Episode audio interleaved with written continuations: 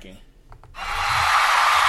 Yup, yup, we are back, ladies and gentlemen, with another episode. Illegal gunfire. Illegal gunfire. Because BB's always trying to fuck with me. And she's like, gunshot, gunshot. I was ready. I was so I know, I know you was. I was so ready. More illegal gunfire. We're gonna switch it up, goddamn. I might have to say that from here on out. And you know we gotta hit you with another gunshot. yes, Lord.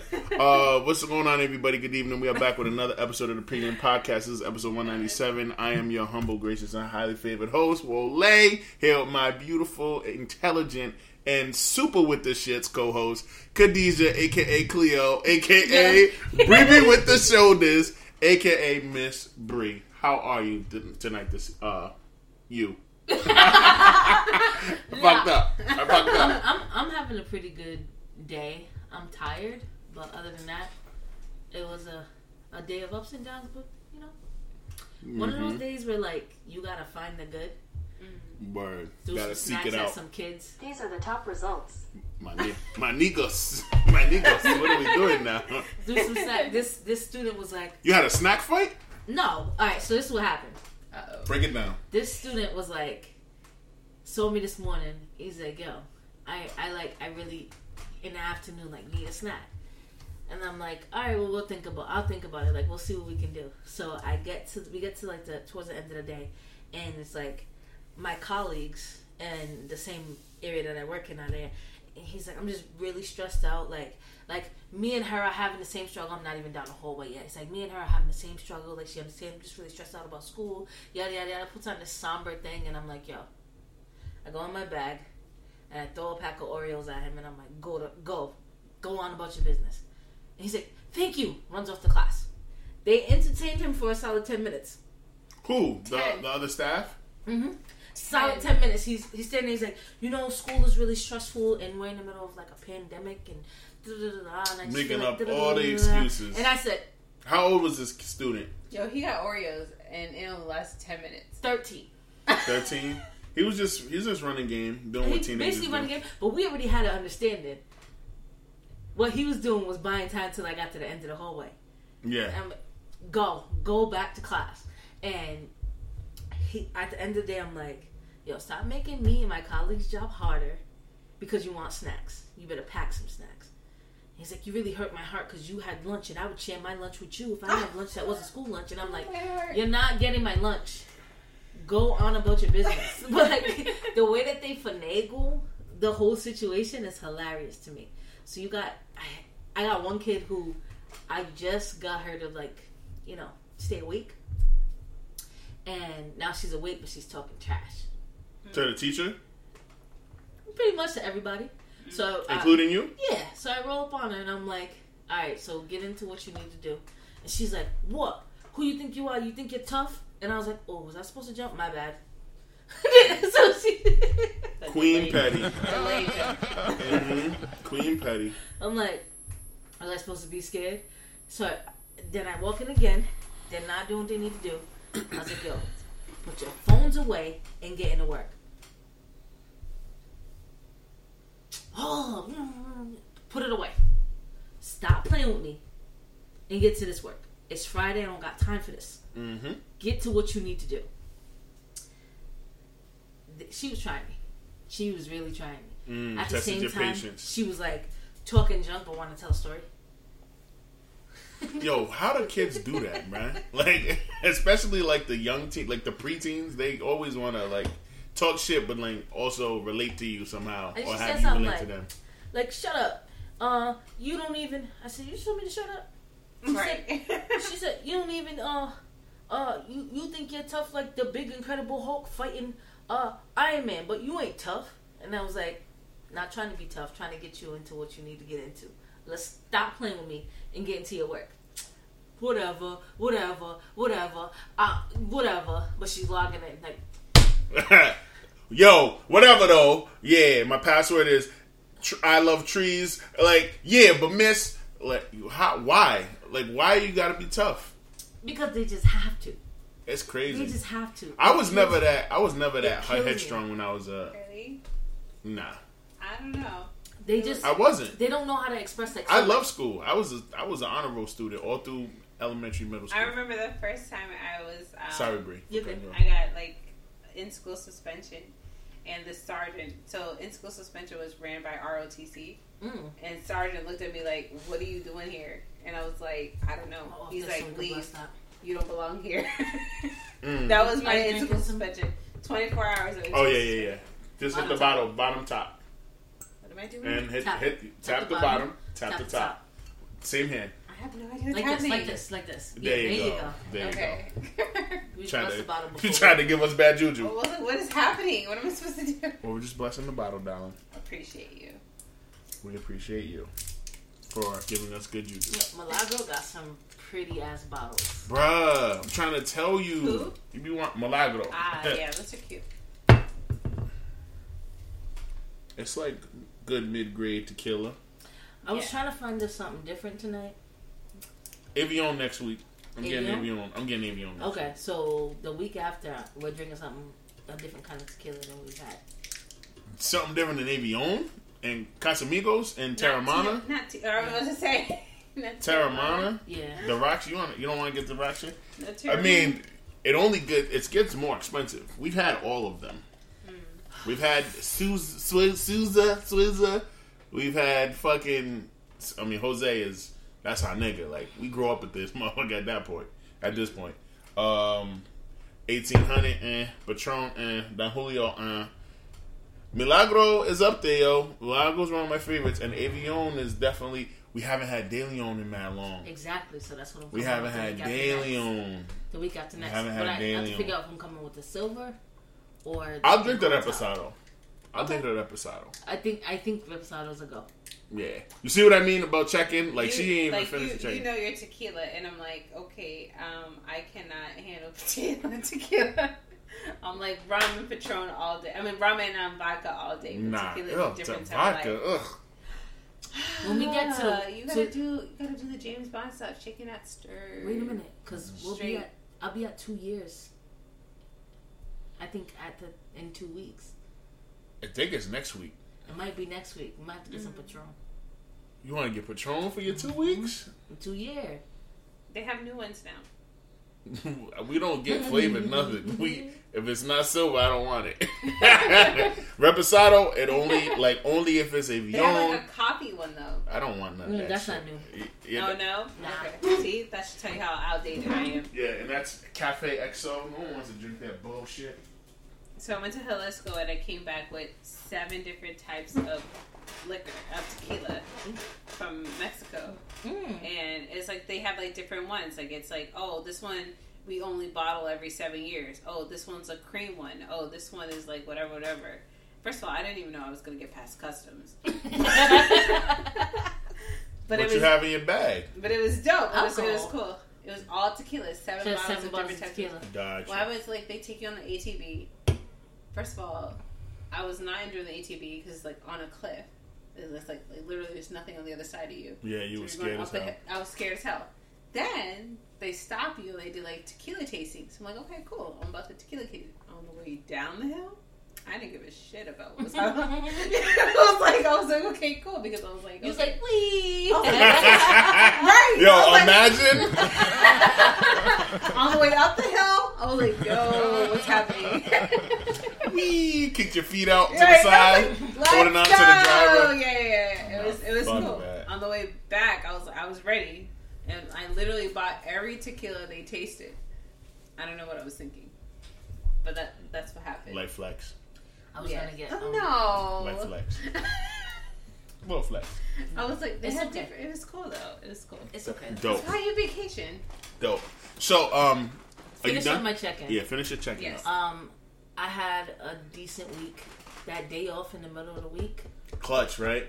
Or they fucked your shit Well, up. Well, it was crazy because before the day off, I had had good days with some of my toughest students. Mm. And then when I got to Thursday, I had a really good day.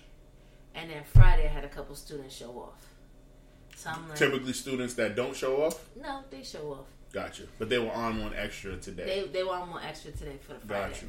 And I was like, okay, y'all want me to call parents? Mm-hmm.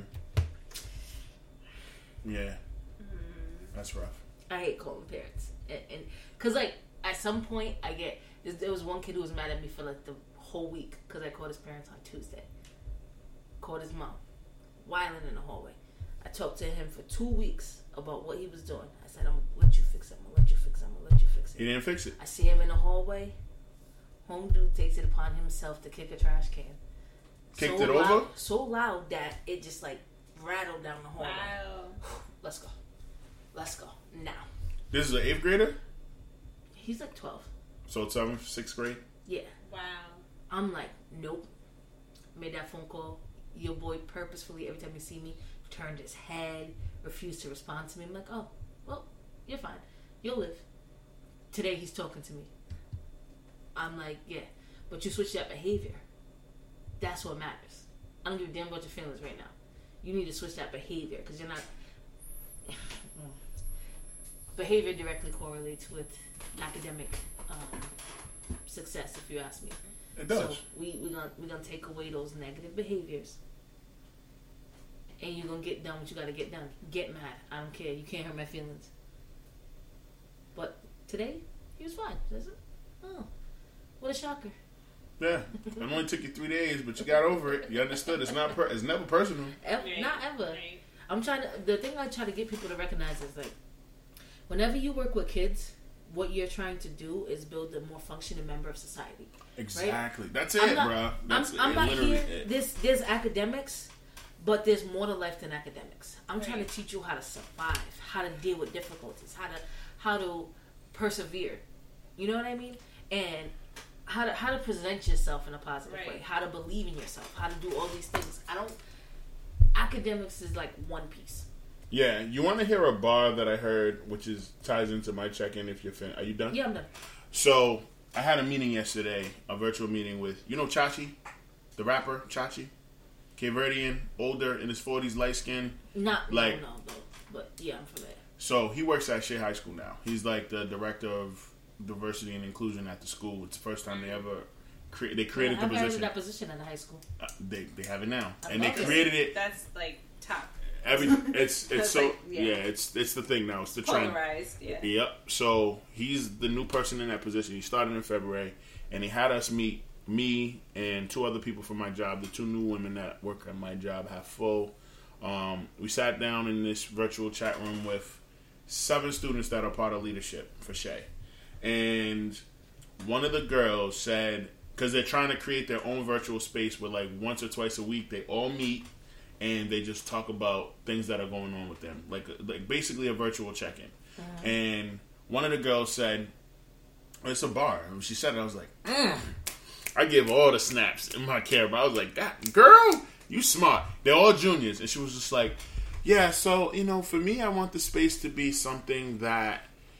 We like I want it to be open. I do want to, there to be a little bit of structure, but I want it to be open because I want everyone that joins these calls and joins the space to be able to speak freely. Because I feel like when you're a straight A student, everyone just assumes that you're doing okay emotionally, and there's never that. And I was just like, All of that. bow, bow, bow.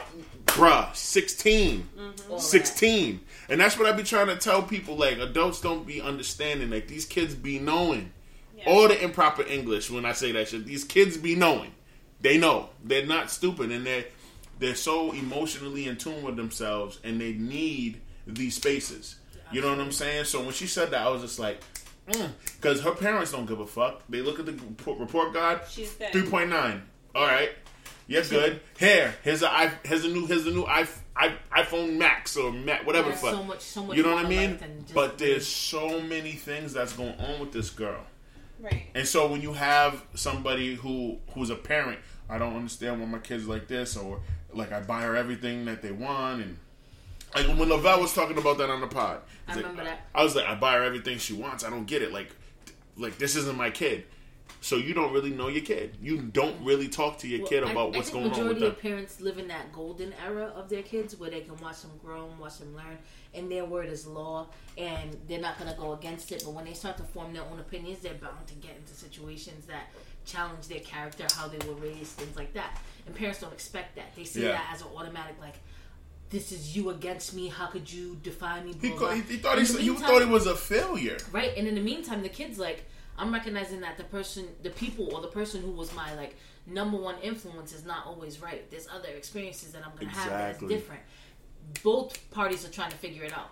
Yeah, but like with the kids, you gotta provide more than just financial like support and So fucking things. Like giving your kids things does nothing. Right. A simple thing I tell parents is like ask an open ended question. Yeah. Don't ever ask them a question that they can give you a yes or no to. Yeah, exactly. And and if and if you don't know, because that's a skill too, right? Like you know how to do that. I know how to do that. I'm sure you know how to do that. Accurate all day. You know what I mean? So, but there's a lot of uh, adults that just don't know how to talk to kids. It makes them more nervous than standing on stage. No worries. It makes them more nervous than standing on stage and telling jokes. You know what I'm saying? Because they're afraid of what's going to come out of their mouth. They're afraid of the truth. So they pretend not to. They don't even. They they don't. Even, they shy away from like asking the questions because they want that invisible barrier to be up. That wall of like this is still my little girl. But as soon as your little girl goes to class and leaves every day for a month to go cry in the bathroom and she gets caught by another staff and they call you in to talk about it, you're looking at her like, is this true? Like, have you been leaving class to cry for half an hour? Can I can I throw a wrench in there? Of course you I can. I think a lot of parents, honestly, they don't have the time. They don't have the time to talk about what's going on with their kid. I'll be honest. I'm gonna be like, I'm gonna be vulnerable for a second. Like, yo, I was working at. I'm a single mom. I was working a job that required my full attention. I had literally from the time I picked my daughter up at six o'clock until when she had to go to bed till seven thirty. You had an hour and a half with her a day An hour and a half for her. five days out of the seven For days in a five days out of the week. No and it was like, okay, dinner, How old was she when dinner, bath time. She was four. Okay.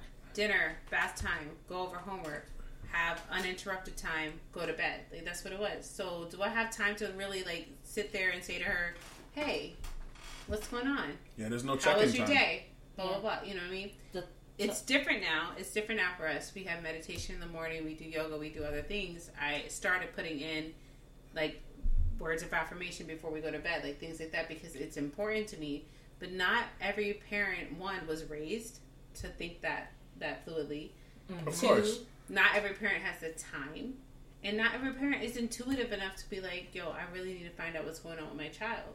You know what I'm saying? And I think it's it's it's hard. Um, it's hard. So I'm putting the wrench in there because it's not so much that parents don't take the time. It's like we ain't got the time. An hour and a half, Yeah, I dinner, that- bath time, bed. I, I Like- agree. I agree with Like- that, but I also talk to parents who like when they drop their kid off to school, right? Mm-hmm. They have the morning with them. They drop Mhm. the kid off to school. They work nights. So my solution to that parent Mm-hmm. who was struggling with a kid who was showing behaviors because they the only control they had in their lives was, was to display behaviors in school. Mm-hmm. So I said, this is what you do. You use the school as something that you guys can talk about. If you do such and Yeah. such and such in school, when I have my day off, Yeah, that's how you day, relate. It's going to be me. and you. Absolutely, absolutely. Like my daughter was like, "How did you know that? How did you know I had music class today instead of gym?" Oh, honey, I know your schedule. Yeah. Like you know, like, but it takes a lot for a parent. And those do little things, they, they go a long way. Those Yeah, little, absolutely. that Yeah. attention to detail goes a long way Yeah, for yeah. sure. Um, so, with that said, I know y'all hearing this random female voice that keeps chiming in and having jumping into the convo of like, being "Who the big hell rig. is that?" Yeah, they're like, yeah, actually, we ain't never heard that voice before. Um, so I am going to introduce our guest right now. We have Miss Kimberly E with us right now. How are you, Kim? I am well. Thank you. Thank you. Thank you for joining us. How are you doing?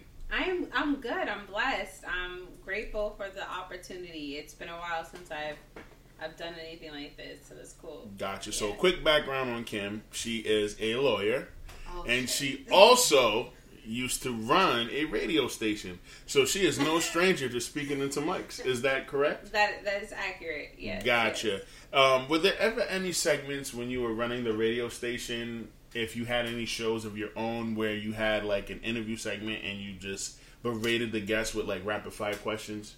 Um, no, but there were definitely questions that were off script that didn't go as planned.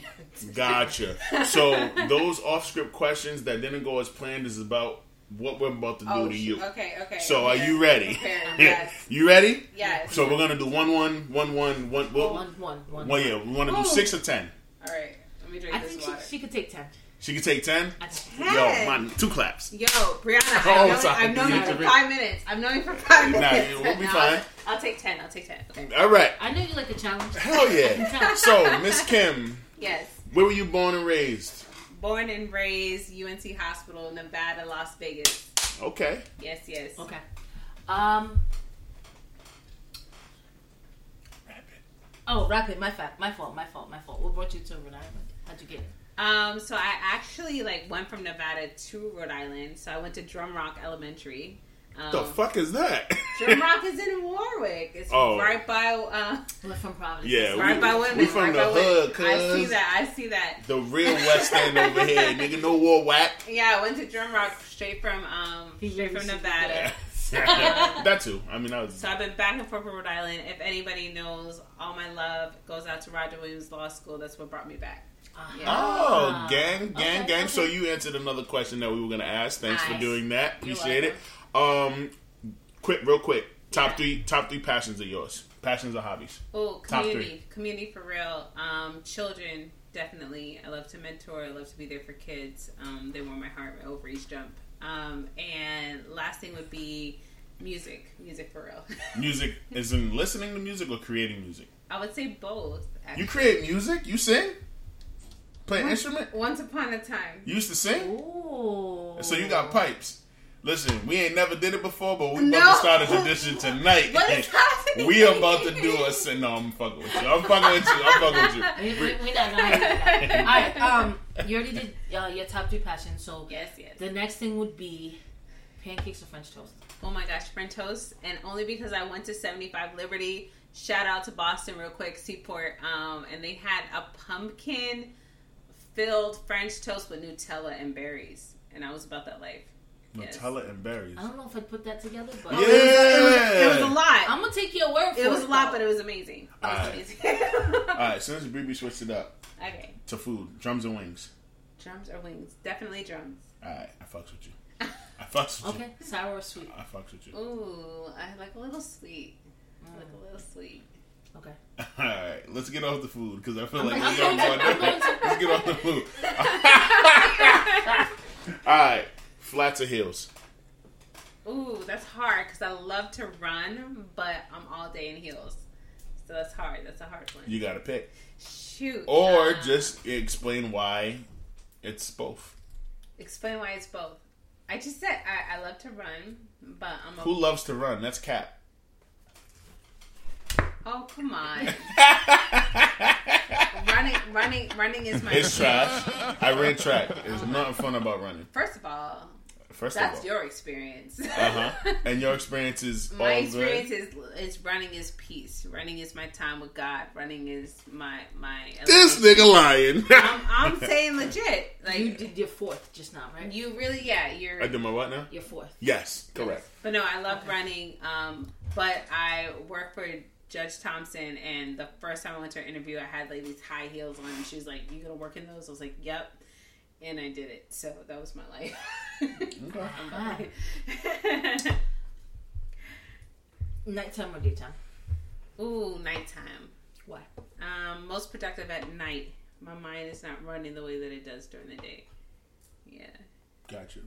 If there was one thing that you can change about everyone that you care about that annoys you the most, what would that be? And so it could be just like a habit that they have, a personality trait, uh, something that they do that annoys you. And I want you to think about like something that's universal amongst all the people that you care about, like something I'll something be- that they do that annoys you. That if you could change, So this is 100. It's crazy you asked this because I had this conversation with a family member today. Um, 100. I I love my family, uh, like to the nth degree. But one thing that we do that I really wish we didn't is we care too much about what everybody else is doing. If I ask you how you are, I want to know about you. I don't want to know about everybody else. so you don't like the, the gossip. Yeah, I'm not. I'm not about hearing about everybody else. Like this is my conversation with you. This is my time with you. So I want to. I want to be about what we're in in this moment. And Yeah. I respect it. I respect it. You want a bonus? No. Oh, this your turn. Your number ten. In ten words or less, if you could give fifteen-year-old you advice, what would you say? Fire. 15 year old me. Oh my Ten words or less. Ten words, cat. Legit, and I still do this today. We're not Um, gonna count these qualifiers. Yeah. Okay, okay, okay. okay, I would say, um, After um, we're counting them. Just so you know, because you, are you you a get hard time. Okay, Am I gonna listen and you count? I'll count. Um, I would say, don't be afraid to be you. That's Yeah. seven. That's what's up. That's what that is. Fire. Gunshots for that. Don't be afraid. All right. You definitely held your own in this rapid fire. Hell you know why we do the this or that in between? It's like to throw you off, make you comfortable, and then we delve deep. I see what you did there. Yeah. Yeah, Bree Bree throwing the food in there. I She let you off Yo, the the food was like. because we don't do that typically. It's just like, yeah. So, what blood type are you?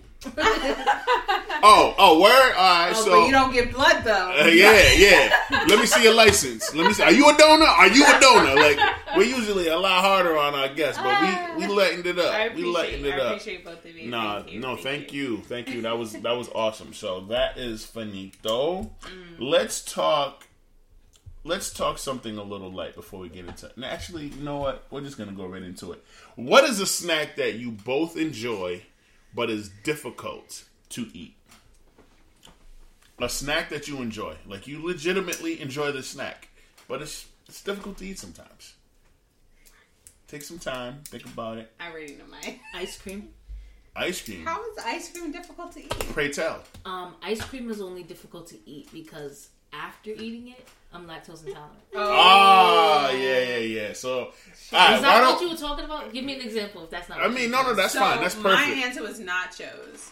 Why? Right? Okay. Because nachos is mad messy, right? And it's like sometimes you get all the toppings and sometimes you don't. And Yeah. it's just like, man, you be trying to get all the time. It, it just it, it doesn't work out the way you want it to. Try to get all the topping, toppings on Yeah. one chip. Yeah. Or what you talking about? Like when you like. No, that's fine. Crunch? That works. That works. How But I'm about so- that is so too. When you like eat Captain Crunch, you like the taste of it, but it cuts the roof of your mouth. yeah, that type Captain of shit. Crunch. Something that's annoying. You know what I mean? that's but that's drawback. also annoying. The fire poop. You know what I mean? Your body is it's intolerant of lactose. Non-dairy ice cream don't hit the same. it's trash. It does not. Bruh, like the fact that there's like sugar free, milk free chocolate, niggas should be shot. Like, Yes. I, I don't It's like it. much. I don't understand. so that would be yours, like the Captain Crunch or the ice cream stuff. Um, I'd probably say Captain Crunch more than anything Yo, I Captain really Crunch is so Captain good. Crunch. That's the best cereal ever. It just, it never fails. Cut the roof You're gonna mouth. cut the roof of your mouth, and then you're gonna be All licking day. that raw flesh all the whole fucking day. I hate that shit. But for me, it's popcorn, my nigga. Oh, Yo, yes. if I could go toe to toe with the nigga who Oh, invented wow. popcorn, I will. I will. Like, get rid of the kernels. Get rid of like the I extra will. skin. I will give the fair one to everyone in the popcorn family. oh my god. If their last name is popcorn, every even the So you and Orville Redenbacher got beat. up. Yo, listen, I'll, I'll, I will go back in time to knock, to knock that nigga out. Like no cap. I I'm not gotta even ask playing. you though, do you do like the popcorn like tin that has a caramel park popcorn? The one I do all popcorn. Ooh.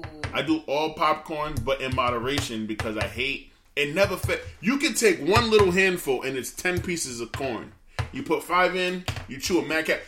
I've never had to be more careful chewing anything in my mouth. Pause. Than popcorn. You're like, gotta oh. I wasn't ready.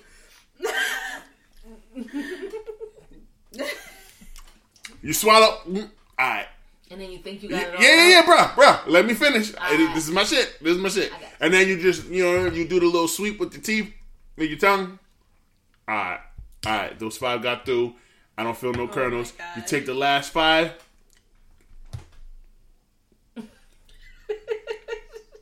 Oh my god! I wish this was a video podcast because like really they need need to to see your face right now, right? Always got to wash it down with something afterwards so you can make sure you clean your palate and get everything down your throat. And then, you know what I'm saying? You take a little sip,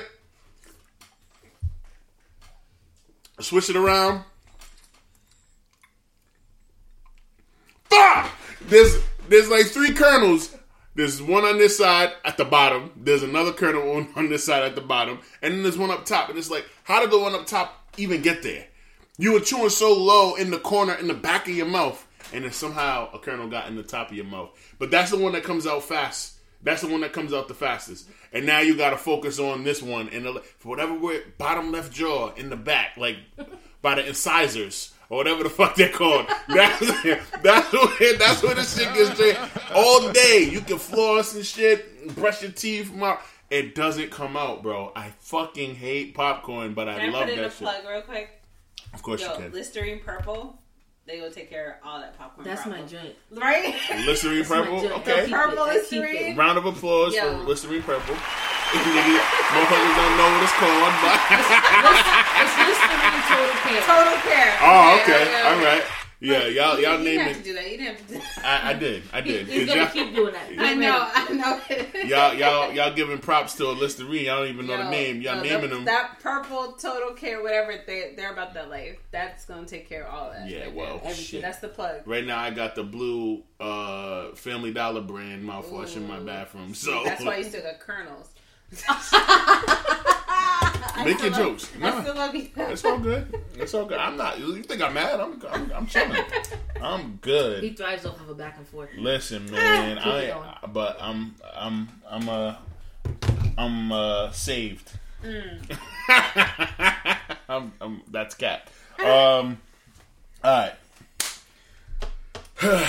I'm gonna do one of yours, one of your topics, Okay. and it's a tweet. I want you to intro it for So, us. um, Keke Palmer was in the midst of controversy because she had. Wait, she got flack for that? Yes, yes. I didn't know She that. had released a tweet and it said, "Imagine if your EBT card could only work on healthy items. Looking eyes, looking eyes. Dot dot dot. Looking eyes, looking eyes. Looking Love the petty. I love the eyes. Love the petty. Thoughts. I think that that is a fantastical idea. No Harry Potter. Um, God damn, Anthony I think that's a fantastical idea. Um, listen, man. People of color, black and brown folk, we have no like. Speaking generally, we don't typically have discipline.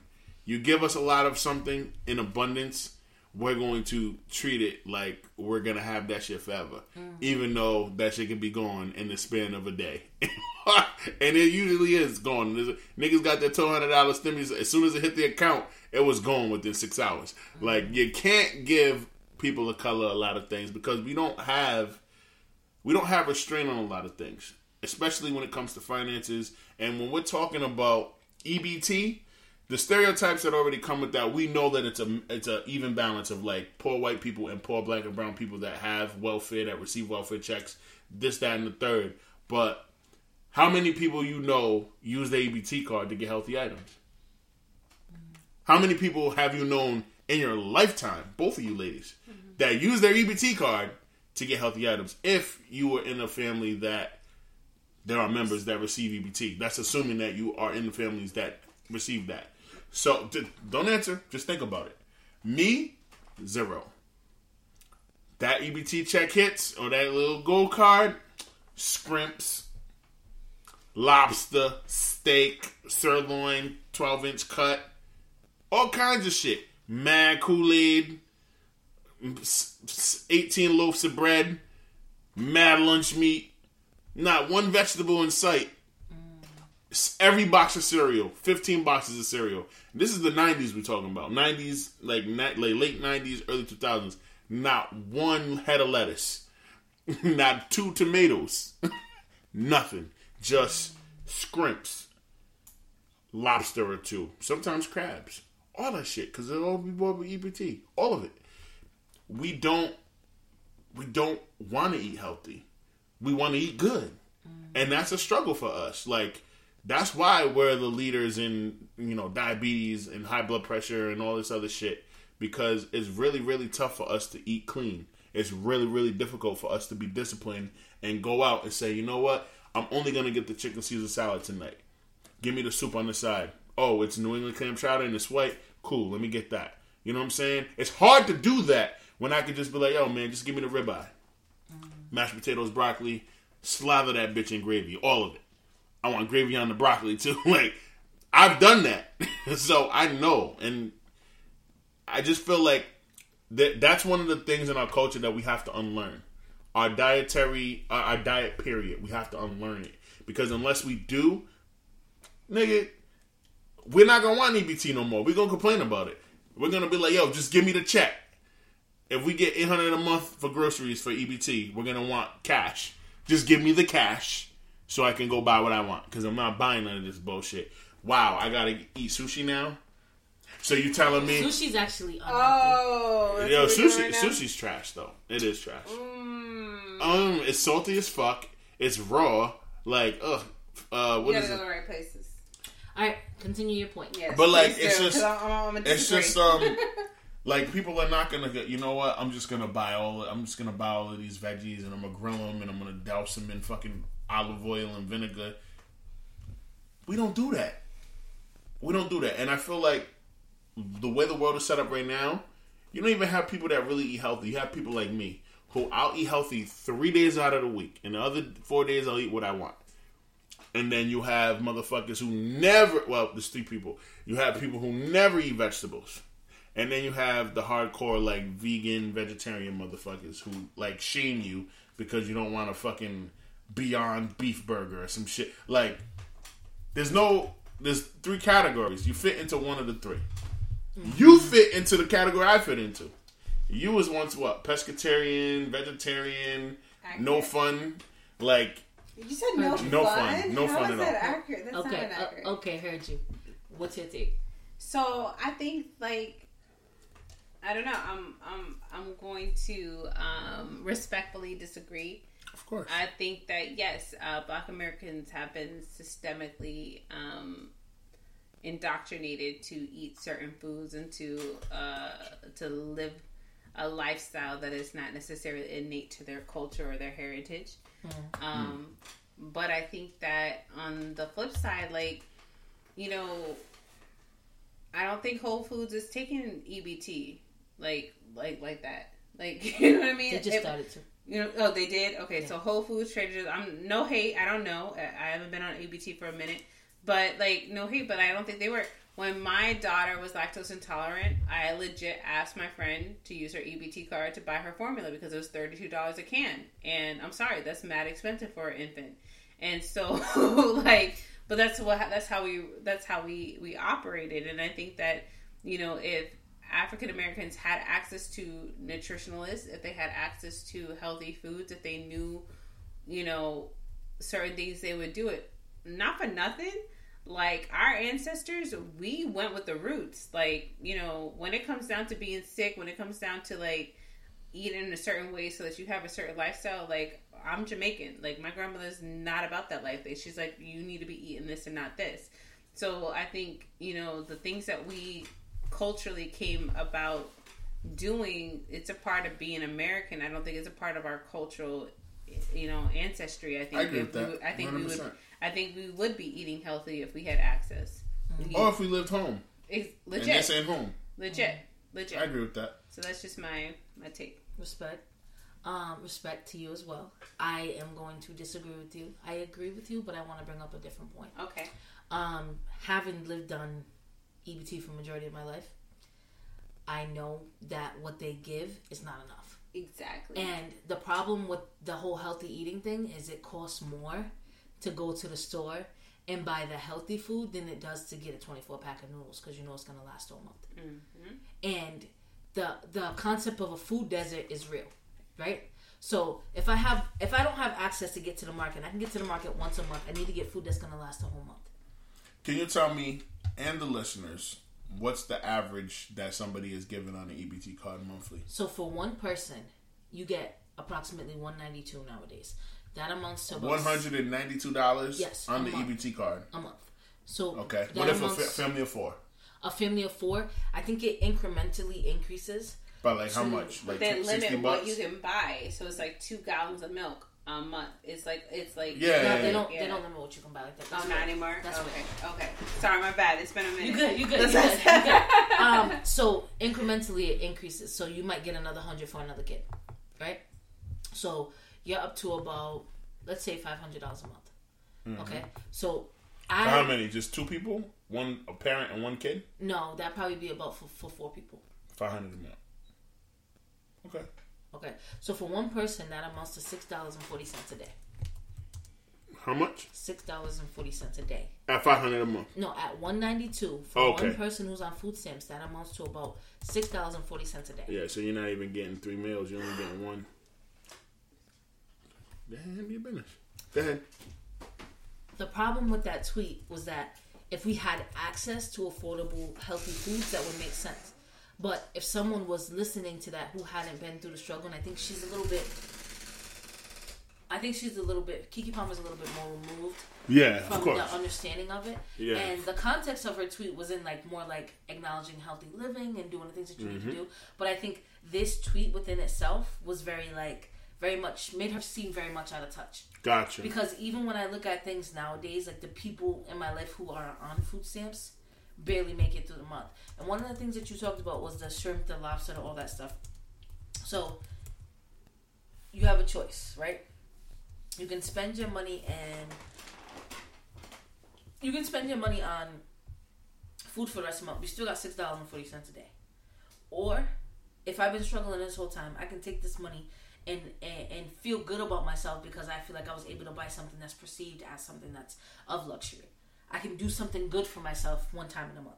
Gotcha. That's where the perception comes from with the lobster and the shrimp and the things like that. It's an ego builder because you know you're in a difficult situation. Let me do this because it makes me feel good. I mean, I, nothing I else- get that. If nothing else in this month is gonna make me feel good, this is gonna make me feel good. This meal, You feel me? I got you. So six forty six is, it- the it- max for four people too. The allotment. Six forty six. Six forty Six six. forty six max Okay. for four people. So, if we're talking about, say it's a mom with three kids, Yep. okay? So we have 646 divided by 30. All right, that's $21 divided by 6. Three dollars and fifty eight cents. See what I mean? I see you. I feel you. I feel. I feel you. Yo, man, And doesn't pay to be poor. actually, let me let me do that better because I did 6. It should have been divided by Seven. 646 you said? Six hundred and forty six dollars even. Divided by 30 Mm-hmm. and then divided by 4. It's $5.38 a day. Is how much you have in order to figure out how to eat. Breakfast, lunch, dinner. No matter the fact that you got kids, kids like snacks. True. Why are you buying Kool Aid? I mean, you can take two meals out of there though for the kids because they're supposed to eat breakfast and lunch at school. How many times do you come home from school and needed something to eat before dinner? Always. A snack. Not like a meal. Not like spaghetti. Meat spaghetti. Meatball. Like, but a snack. Oh, oh, every day. Fuck, nigga, shit. I was a growing boy. I feel you. I hear what you're saying. What I'm, I'm not saying gonna. is- I'm not gonna beat up Keke though. Cause I'm not gonna beat her up for it. Some people are going ham on her, like, don't you know about food deserts? Don't you know about disparities? Oh shit. Um, I'm not gonna beat up Keke Palmer for the tweet. I think that she's so far removed from it that she forgets the realities of it. And when she said that, she had all good intentions, but it would make more sense if we had more access to affordable, healthy food. Because the reality of it is, majority of what we pay for our healthy food is in the transportation of it, is in the packaging of it, is in the making it available and making sure the temperatures are. Yeah, even with the it. even with the um the fucking um the farmers markets. They accept EBT now, but the prices don't go down. No. And The prices don't go down, You would the- think that you pay less at a farmer's market because you don't have to pay for the. Nah, you pay more. Exactly. You pay more because it's all locally grown, and the prices always go up because boutique prices. So, like, if you're gonna buy from a local designer who owns a shop who was born and raised in Providence, and they have a shop on Thayer Street, i.e., Sneaker Junkies, you're gonna pay ten to fifteen dollars more per pair of sneakers than you would if you go to fucking Champs or Foot Locker or wherever else in the mall. And that's just how it goes. That's capitalism, right? And then people are like, oh. If, if black people, if people, we would just support each other and da da da da. It's like, my nigga, you are literally charging 30% extra, like 30% more because you need to make a profit to account for the overhead and this and that. Whereas a corporation can sell it for 50% cheaper. cheaper. Yeah, man. Like it's just what it is. That's Mass why Walmart is is a juggernaut. cheaper. That's why Target is a juggernaut. Because if you go to your local dry goods store to get your fucking your your your fucking paper goods and your and your whatever Let's- this let's shit is called, real. it's not How the many same shit. how many grocery stores would you say are in the hood? In my neighborhood, I have one, and it's Aldi's. And Aldi's, this is dope. it's dope, but it lacks a lot of shit. There's It a lot of shit. lot that- of. It does. And, It and the is produce. Yeah, selection it's is super limited. lacking. It should Yeah. definitely be a Trader Joe's, but yes, Aldi. Trader Joe's a is expensive. It is, but I'm just saying. They would go. Start. Uh, my, the residents of my community would go. They go. would totally go to Trader. Whatever it is, they'll I mean, go. But like Trader Joe's downtown- ain't gonna make that investment, Right. and that's the point. That's Right. the point that I think you're getting at, Right. and that's why everybody like they claw to go to Whole Foods, Eastside Marketplace. You know what I mean? Trader Joe's But now the and other all that thing kind is of like shit. we have this mentality when you when you have the food stamps. It's like I don't want to spend the food stamps at the store, but if I don't spend this money at the grocery store, I end up spending at the corner store. That's six dollars for a box of cereal, Yeah, Right. right five dollars right. for a gallon of milk. yeah, But Out of this is, like, budget at five dollars and thirty eight cents a day. yeah. It's no So more. the point that you guys were just making, though, like if we don't have these grocery stores in the neighborhood, and the corner store is a walk away, right? I'm gonna buy the six dollar cereal. You know what I'm saying? Because I now don't have to worry about transportation to get to a place where I can get it. Exactly. That's another and that's, barrier in That's the point I'm saying. Transportation is a barrier. Yep. Access to affordable fresh food is a barrier. Yep. And the fact that the the the amount of money that's allotted is not enough. Yeah, yeah, yeah. It's not. It's not Yeah. enough. So when people make tweets like, "If food stamps were only available for healthy foods, a lot of people would starve." Mm. That's the reality. Yeah, true. And how do you define healthy food? Because a thing of of of um, ground beef that's this big is about fifteen dollars, right? This fifteen dollar thing, you got four people, you're able to feed them maybe two meals each out of it. If you can make it last for the big giant pot of spaghetti. But is 80-20 ground beef considered healthy food? don't know. That's Yeah. mad red meat. The, the other thing about that, though, like that's another good point because it's like, okay, let's say I am eating healthy. Let's say I'm doing my six meals a day, mostly grains, mostly green vegetables, whatever. Is that is my family gonna be able to live off of that for three days? No. Like, let's be honest. Like those fresh vegetables and stuff, those are spoiling in three to four days. That was my point. On top of that, exactly. I go to the those grocery low store once a month. yeah, those low sodium items and stuff, they're not preserved long enough for me to literally like keep in store in my closet or, or in my pantry, whatever, so that my kids have something to eat when they come from school. So I get it. Like it's it's So that's it's, why it's I multi think levels. the, the part Kick of it the in. points, Kick it in. part- Think it through. She she didn't think it through, and But and I think part she, of I I think she made a good point in the fact we that- understand the concept. Yeah. Yeah, we understand the concept. It wasn't fully thought through though. yeah. Like now that my, you break it down, it makes sense. my point is this: the people who dragged her probably should have been more trying to educate her. exactly. Um, Instead and of talking shit, but- and they were probably all ignorant motherfuckers who get the at the snap same time, benefits. Black Twitter holds nothing back. Yeah, and they were probably all the same ignorant motherfuckers who get the snap benefits. Continue. Mm, we want to watch that because you don't Nah. want to say that everybody that gets SNAP benefits is ignorant, and that's what that can come off as. The ignorant niggas who get the snap benefits are probably the ones who did it to her. Still sounds bad. I think I think what Brianna is trying to say is like there the Still hate. sounds bad. Yeah. It's ni- it's niggas. I'm telling you, niggas troll. No, but the arguments, if you look on Twitter, the argument, some of the arguments were making the same thing, same arguments that I had. Because when I read the tweet, I got mad. You got mad? Yes, I did. Oh well, yes, I get it. I get it. But you got to remember, you're an aberration too. You're in a, a very unique group of people who you overcame that. So, but you're also not gonna let somebody like me be ignorant to the fact that yo, you have to be aware that people that are on Snap are not unnecessarily ignorant or whatever the fuck. Like they don't have any other choice. They see it on a macro level, and it's like, yeah, if I buy in bulk, if I go to BJ's and buy in bulk, or I go to Sam's Club and buy in bulk, we're better off for the month because if we try to buy small and go to Whole Foods, we'll eat for five out of seven days in one particular week, and then we're starving for the other fucking twenty five or twenty six, and that's a problem, and that's that ties right into like equity issues. Yeah. You know what I'm saying? And my my whole point, the reason why I got upset is because I was like, imagine if that was my reality. If that was my reality, some of the neighborhoods that I lived in, there wasn't a grocery store for at least two to three miles. How do you feel about Price Rite and Save a Lot?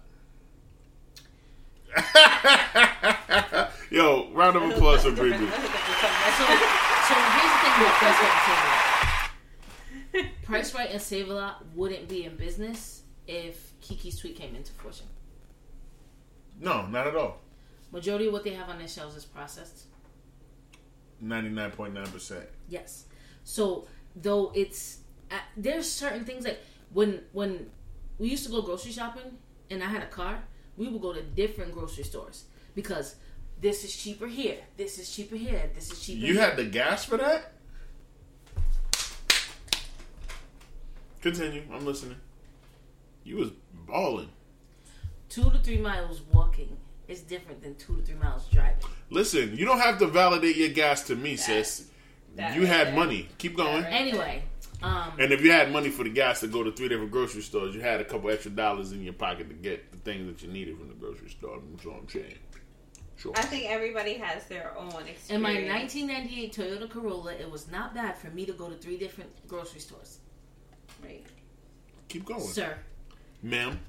um the the other the other thing that made me feel like a um I know that she was on SNAP benefits, but I, I also realized that a lot of people, as they're growing up when they're kids, they don't recognize the struggle. And most parents will be like, "I'm going to buy these snacks so that my kid doesn't know how bad off we are," because they never want their kids to see the struggle. So they every every meal, my mom used to be like, "I'm gonna buy a snack," just so that my kids have it. You know what I mean? They they never say they had to go without this, this, or this it didn't end up always benefiting us, mm-hmm. but she wanted to make us feel like we were normal. Right. When I think about this tweet, I also think about like, do famous people have a responsibility to tweet and, you know, post Post what? responsibly? Of course they do. So Of course they do. I don't, I don't. I disagree. I think that you know, for celebrities, unfortunately, they're held at a higher standard, right? But why should they have to educate themselves in order to state their opinion? We state our opinion all the time without educating ourselves. I will push back only because they have a platform and there are people who pay attention to them. Our current president, our current sitting president, is a clear example of why it is not always cool to have the right to voice your opinion just because you are famous or in charge of the best nation in the world. But are they doing it just because they're famous, or are they doing it because they're human? Who's who? Who can tell? I'm gonna quote Stan Lee: Oh, go ahead. "With great power comes great responsibility." Accurate. Fair enough. And so, like, that's why I don't fuck with Kevin Hart. That's why I don't fuck with several entertainers who are always silent on everything that's been happening over the last six months. We've had we've had peaceful protests, we've had riots, we've had you know pushback with COVID, we've had all kinds of shit. And the people who are super mainstream, who get all the money, who make no less than twenty million dollars per movie, make fucking uh, 17 18 million dollars 18 million dollars a year for acting in some shitty Netflix TV show those most of those actors are the ones who are the mo- who are the most quiet on a lot of the issues that deal with the common folk that deal with the working class. And so because of that I know who I'm not gonna fuck with. If I ever were to blow up So let me ask you a question. go ahead Um, what if they are afraid to be wrong, so they don't say anything? Afraid to what? Be wrong, so they. It's don't not about anything. that, Bree Bree, you, and you're smart enough to know that. I'm I just playing devil's No, I know. I know. You're asking for the for the listeners. They're afraid to lose their opportunity. They're re- afraid to lose their spot. Like when I speak about Kevin Hart and my disdain for him, it is literally he's afraid to lose his spot. He is so terrified of being like a Katt Williams that he will play the game and suck dick for as long as he can to stay at number one, carte blanche status, along with Dwayne the Rock Johnson, who also never speaks up. He'll go on his Instagram and he'll motivate niggas to go to the gym, but where the fuck was he when George Floyd was murdered? Where the fuck was he when Ahmaud when Ahmaud Arbery was murdered? Where the fuck was he? What's his stance on Breonna Taylor? What was his stance on uh, you know Jacob Blake? These niggas don't say anything when real shit is happening and people are on the streets. It's the niggas who don't have as much clout and don't have as much power and who aren't as Hollywood. It's the Trey Songz and the Meek Mills and like it's the rappers. It's Jamie Foxx. Yeah, Jamie Foxx and Jamie Foxx can do no wrong in my book. He can't do no wrong. He played Ray, but he smoked that shit. He's been living off a high off that ever since. But he can sing his ass off, and he's one of the most multi-talented entertainers we've ever had in the history of entertainment. But it's the niggas who don't like. K Hart defended Ellen. He defended Ellen. He loves them. He defended her though. He loves her. He defended a woman who tried to pretend like she didn't know that there was sexual sexual misconduct and toxicity and male patriarchy and all of this nasty only white men male driven bullshit happening behind the scenes on the set of her show. She pretended like it didn't happen. And K Hart comes out, oh, you could do a, a lifetime of good and then one mistake and people will Oh, drag you you, and a all this stupid shit. worth of sponsorships and write-offs. Shut Listen, the hell up. The function of her fucking show is a bunch of tax write-offs and sponsorships. It gets notoriety for the company. They get nationwide syndication if they sponsor. one thing, one thing. I'm sorry. I'm If, sorry. if they Listen. sponsor, Docu series is not one thing. if- six things. if they sponsor a big ass check that says you're gonna get a thousand dollars from Shutterfly, you're gonna get a thousand dollars from here. She makes that back It's a tax write off. exactly. Every time. And she does it every show.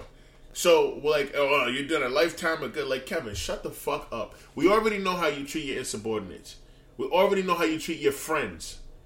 Like, it's on your documentary, and you didn't show the whole thing because you know it already looked made you look bad enough that you would ask a nigga that's supposed to be your friend, your boy. Like, I would never say, Bree Bree, where would you be without the pregame? Did you have? Did, would you make money without the pregame? Would you? Like, who the fuck says that? My nigga, if I you, if you said that to me, we'd be fighting. dog, and you probably win, but that's neither here nor there. Qualak. this nigga asked a brother of his who went to the NFL draft. He tried out for the NFL. He trained NFL players before he even met before before him and Kevin even hooked up and like he started training him. He was already training niggas that were going to the NFL. And you asked him, "Would you have a home without me? Would you have this without me? Would you be good without me?" Yes, nigga. Like I was doing this, I was doing X, Y, and Z before I even met ABC, nigga. ABC is you. So Like- to get back to what I was saying is like at first glance, most people are like, "What's wrong with that?" Like what's like you guys said, "What's wrong with that?" Yeah, um, she fresh food. We should have fresh food, but there's a problem within the system. There's a problem in Yeah. Hey, there's a problem in America, my nigga. there's a problem in society. You know, in American society. There's a problem in, in the world. No, American society. We haven't. I haven't been to UK. I can't speak on their system. I'm sure it's Western, but it's probably a little better than this. They're not like that up north in Canada. I can tell you that. I can. I'm about to move to Canada, my nigga. Like no cap. That's my. I might have to be a six god. No Aubrey Graham. I might have to do it because it's not like that up there. They getting two. They've been getting two two k a month since the pandemic started. Did you know that? Two thousand a month plus six hundred dollars for like health care and childcare and like what the fuck? We got twelve hundred dollars one time. It's not the same. Um, but what what I'm saying is like when people tweet so irresponsibly, you give when you when you say things irresponsibly, you give other people fuel for their ignorant thoughts. That's accurate. Shout out to forty five. That's what I'm saying. Like so, yeah, they should Don't have ever their. shout out 45. I'm not shouting out him in That's that what you respect. I'm saying shout out to 45 because that's what he does. And to to go against what she was saying, uh, what Kim was saying earlier, it's like no, like if they're gonna have their opinion, they need to be responsible with it. Because if they're not, they're gonna be out here saying some bullshit. Um, And a lot of them say some bullshit. So one time we did um, when I was in school, we was in sociology class, right? It was in um, senior level sociology class, and we had to do the food stamp experiment. They had members of Congress do the food stamp experiment where they had to make basically a meal plan for the entire month off of the budget that someone was given in food stamps Mhm. and see if they can make it through the month. Nobody in Congress could do it. Nobody in my class could do it, Except for you, except for me. of course, because you're a Negro. A Negra. That right there was one of the most enlightening experiences for me. This was at Brian, right? yeah, Got you. that was one of the most enlightening experience for me because for me I was like, oh, I do this every month. For them, they're like, wait, what is this store? How am I supposed to go? Where? I'm supposed to look for coupons. I'm supposed to. Right. It was never a thought Right. That food could be something that's scarce. Right. Because they got bread. Yo, man, it's lit being poor until you come up. until you come up and become a Keke. I never thought it was lit. It was lit. When You- did you? No, you're right. I had to. Yeah, yeah. What the fuck you talking You're about? right. I was But I- about to punch I you. always- I was I about always- to bing. I was about to hit you. Let me let me put it. Let me rephrase. I always sorry. Look at you, Okay. drunk ass. Um, I always felt like I wanted more because I didn't want the basic worries that came with poverty. I I I appreciate the experiences that we had in poverty because what we had was each other and we learned to value each other. Bruh, most of us did. But I was thinking about that when I was coming over here. I'm like, I remember being in this neighborhood at 16, scared to fucking death, because I was on Broad Street on the line, coming from a house party, and I was like, yo, if my ride don't come to pick me up, I gotta walk from Washington Park all the way back to Douglas Ave, and that's the scariest sight ever. Now, 31 year old me, I just jump in my car that I pay for and I drive over here, and it takes fucking six minutes. Right. Like, I'm blessed. I got nothing to complain about. And I love, I re- man, me and my brother used to go down the fucking stairs on our pillows, and we used to put both of our comforters on the stairs, mine on, at the top, his at the bottom, and sit on our pillows and race down the stairs. All that shit. Li- Listen, it was lit. Eating terrible food when you were eight, nine, ten years old. Nigga, I don't need my health right now. I'm nine. Like, Yeah. Mm-hmm. when I get older, I'll worry about that. And that's what I'm doing Fish now. sticks and oatmeal. That's the one thing my. my What kind of combo? Yo, fish sticks like Your fish- stomach. look, we had oatmeal for breakfast and fish sticks for lunch and dinner. Okay. We're not saying together. Like that's just how. Yeah, no, she said fish sticks and oatmeal. I'm just telling you, like that's all it was. My like, first stand up for months. special, if it's an hour long, if I get one from Netflix, I'm naming it Fish Sticks and Oatmeal you should. in honor of I'm you. telling you. And by the way, um, my dad always served fish sticks with ketchup. I, As he like, should. To this day, no ketchup. I'm Tartar sauce. I I'm not am about going to call you a child molester. And really, Straight up. Tartar sauce is trash. I love Tartar tartar sauce. sauce. So is sauerkraut. what about tzatziki? I don't like sauerkraut. And uh, what's the shit that comes with the fish? Coleslaw. Garbage. I hate coleslaw. Garbage. Tartar sauce. You're so opinionated. Coleslaw is trash. I'm so Wole. That's what I am. God damn it. But coleslaw, tartar sauce, garbage. Nice my conversation, guys. Yeah, no, I appreciate you. No, that was a great topic. Legit. A fucking great topic. We got we got kind of deep there. Um, let's try to lighten it up a little bit. Um, when are we going to stop allowing people to chase clouts as a culture, as a people, black and brown folk, poor people? When are we going to stop chasing Did you say we was gonna lighten it up? Right. No, no, no. I was, I was like, that's not it like, can be light because we can talk about the things that people do that frustrate us, but it's like goofy. And then I'm gonna get into a more serious example of why I just feel like it's reached critical mass, code red, and I'm just not gonna pay attention to anything that I see on the internet anymore. Eh, the internet has opened so many doors, Yeah. and yet, you know, there's some light that's coming in that's not exactly sunlight through our windows and our doors that the internet provides, and people mistake it for sunlight, something that we actually need. So like my favorite phrase ever is so many people got feathers and no wings.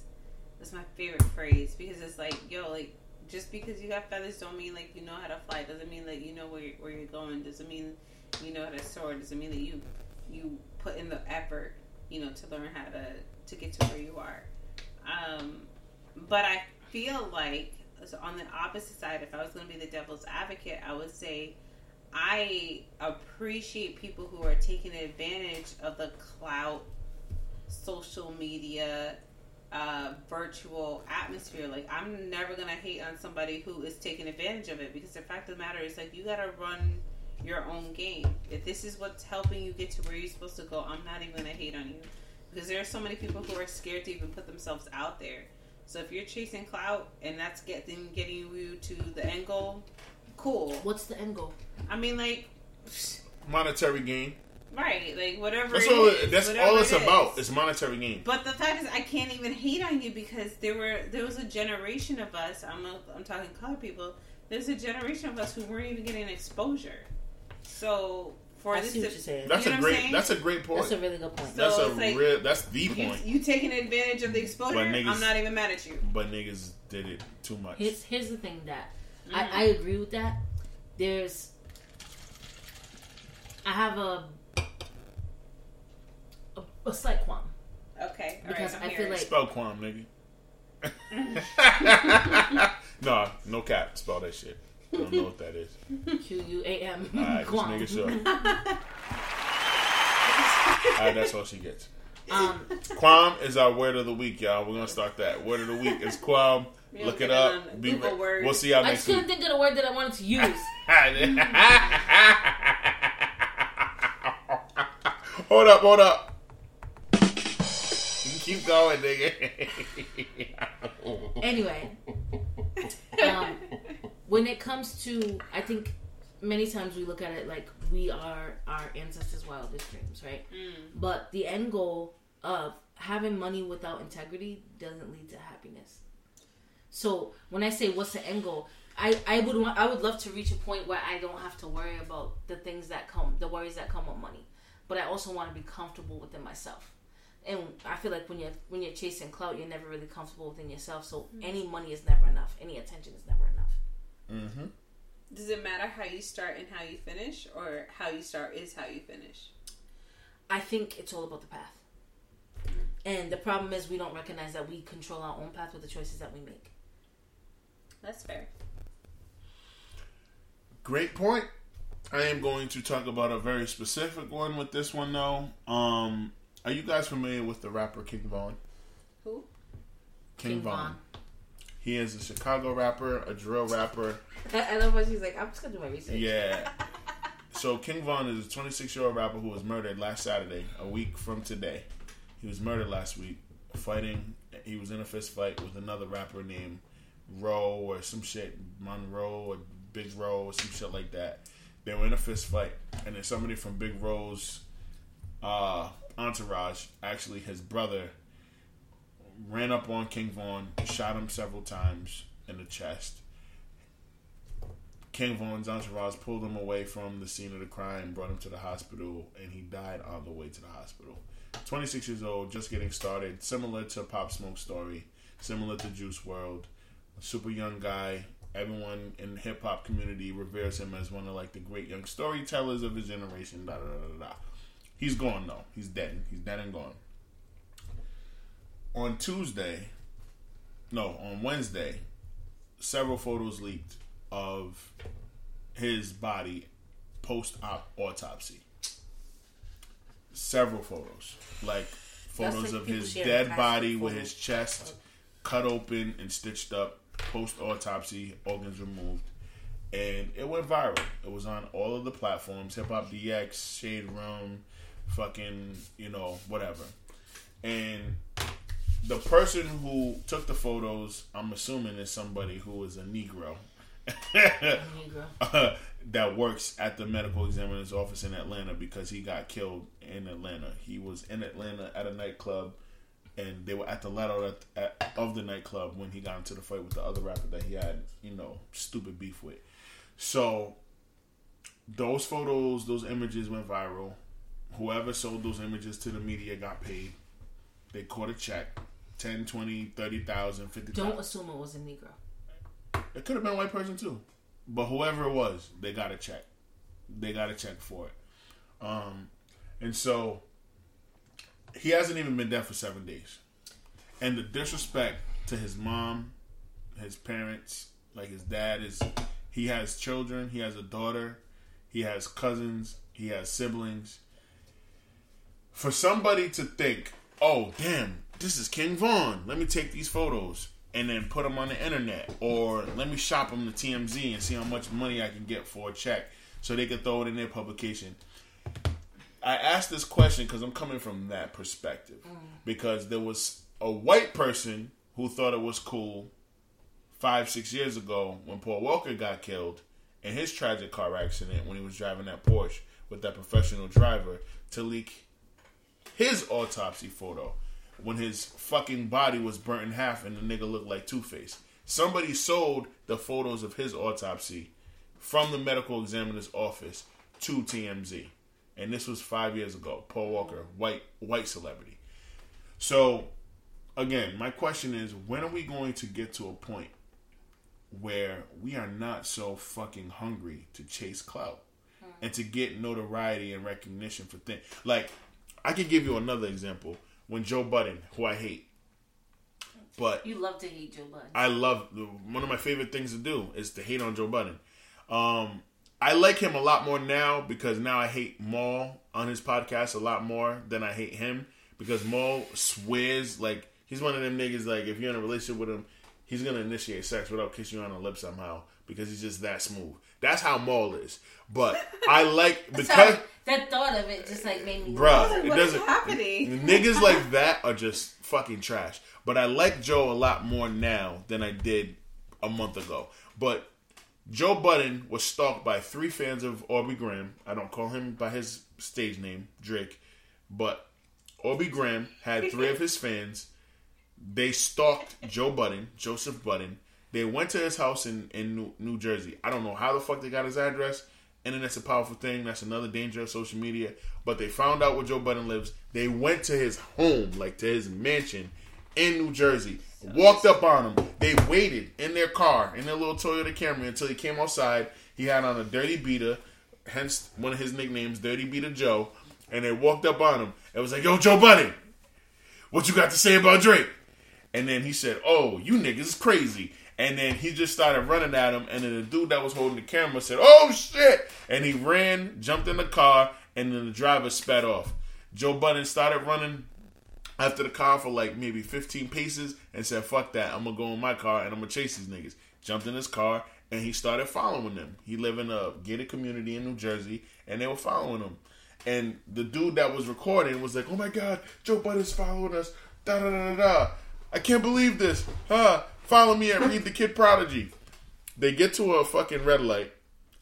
Joe Budden pulls up behind them, gets out with his dirty beater, and he had two rocks from his front yard garden. And he's banging on the window. Yo, I'll kill all you niggas. You little niggas gotta stop doing this shit. This shit ain't funny. Blah, blah, blah, blah. Clout, clout, clout. And then he gets in his car and he drives away. It goes viral. Whole- Yeah, yeah. Right around, around, call, call, call. Exactly, nigga. Twilight. and this was five years ago. And it's still happening. You have rappers who are dead. They've been murdered. And you have people that work in the Emmy's office. This is an opportunity for me to get a check. So let me just take this picture, send it over to Harvey, Harvey Levin at TMZ, get this quick little 15, 20,000.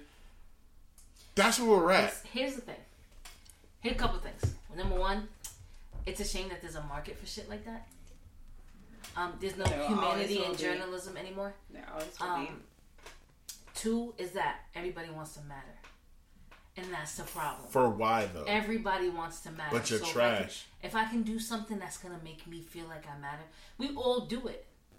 We don't. You and I do not. We we don't. I can't speak on you. I only known you for a little bit, but I So, don't think you would do that. Here's the thing. Okay, I we all appreciate that. do. I appreciate that clarification at the end. We all do things in our life that that makes us that will make us feel like we matter, right? Yes, So make us No. feel important. cat. yes. Yes. So you don't get any satisfaction in working with kids. It doesn't make you feel like you matter.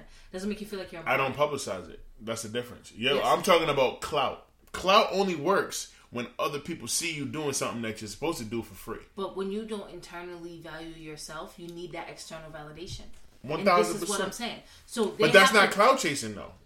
A little bit. No, What it's not. clout? No, it's not. define clout. Clout is when I fucking give a homeless person fifty dollars, but I do it with my camera phone on Why do you do that? and I post it. Right, but why? 'Cause That you want for people to club. see- People want you want people to see you Exactly. and say that you matter. No, you don't know any of the kids that I mentor. Can I? Can I None, Ask, can I? because a I don't do it for clout. You don't know, like outside of the things that we've worked on together. Like last week when I we think spoke to. I to think the. you're missing my point. Here's what I'm saying. What are you saying? Our validation comes from internally from the work that we do. Their validation comes externally because they don't actually know themselves. Gotcha. So we're so all we are seeking not some sort clout of validation. I'm not saying that we're clout chasers. Okay. I say Alright. I'm saying we all seek validation. Yes, I guess. No, I, I I wouldn't even say that. You talk about it. Listen, bro. This is where you're going.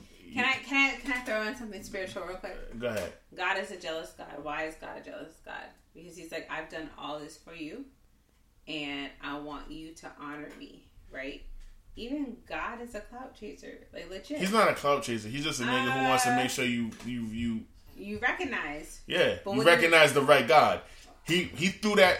Matter of fact, we about to get into our next topic. He threw that temple all over the place on them niggas' heads because they was but I guess what them. I'm saying is like your your value, while it should be defined internally, it is supported externally. I disagree with Brianna's point about seeking validation because we don't seek validation.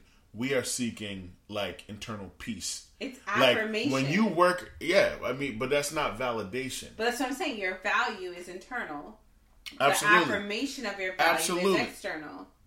I guess if that's what you want. I don't know. I So, I, I let really me, let me put it this way. I feel like Everybody- it's complicated. Everybody, I told you, everybody is the main character in their story. yes, we've talked And about that. however times. your story is defined, you want to make sure that you're doing things that make you feel good. You're doing things that make you feel like you matter. Mm-hmm. Our definition of what makes us feel good and what makes us matter are different from other people who need that, who need to find that externally. And that's not to say that we don't even need to find it externally because we find validation in what we do for others. Right. But even still, in, in But the in a- the, in the a- external part is what makes it clout. Because Yes, what we don't do I'm- is clout. I'm saying it's it's both. It's two birds of the same wing. It's both it's, validation. it's, it's almost like this. You don't have to do it because you're expecting something back. But if you get something back, you feel good. Don't be wrong. Don't be wrong. Like, let me tell you, there are many people I mentored in college. When I got something back from that mentorship, it felt good. I'm not gonna lie because it's it's it's the affirmation of what it is that I was purposed to do. Y'all onto something. Y'all right. Y'all right. I'll give it to y'all. we appreciate that. That's why I, I think we really appreciate that because you did not want to do that. he did not. He didn't. He didn't. If you guys could see his face, he did not. Fuck both of them. Get your feet off my chair. I need my. I need. I need balance. No, you don't. I Balance do. is on the floor. the floor is even. I don't feel loved. I need. I need affirmation. you need clout.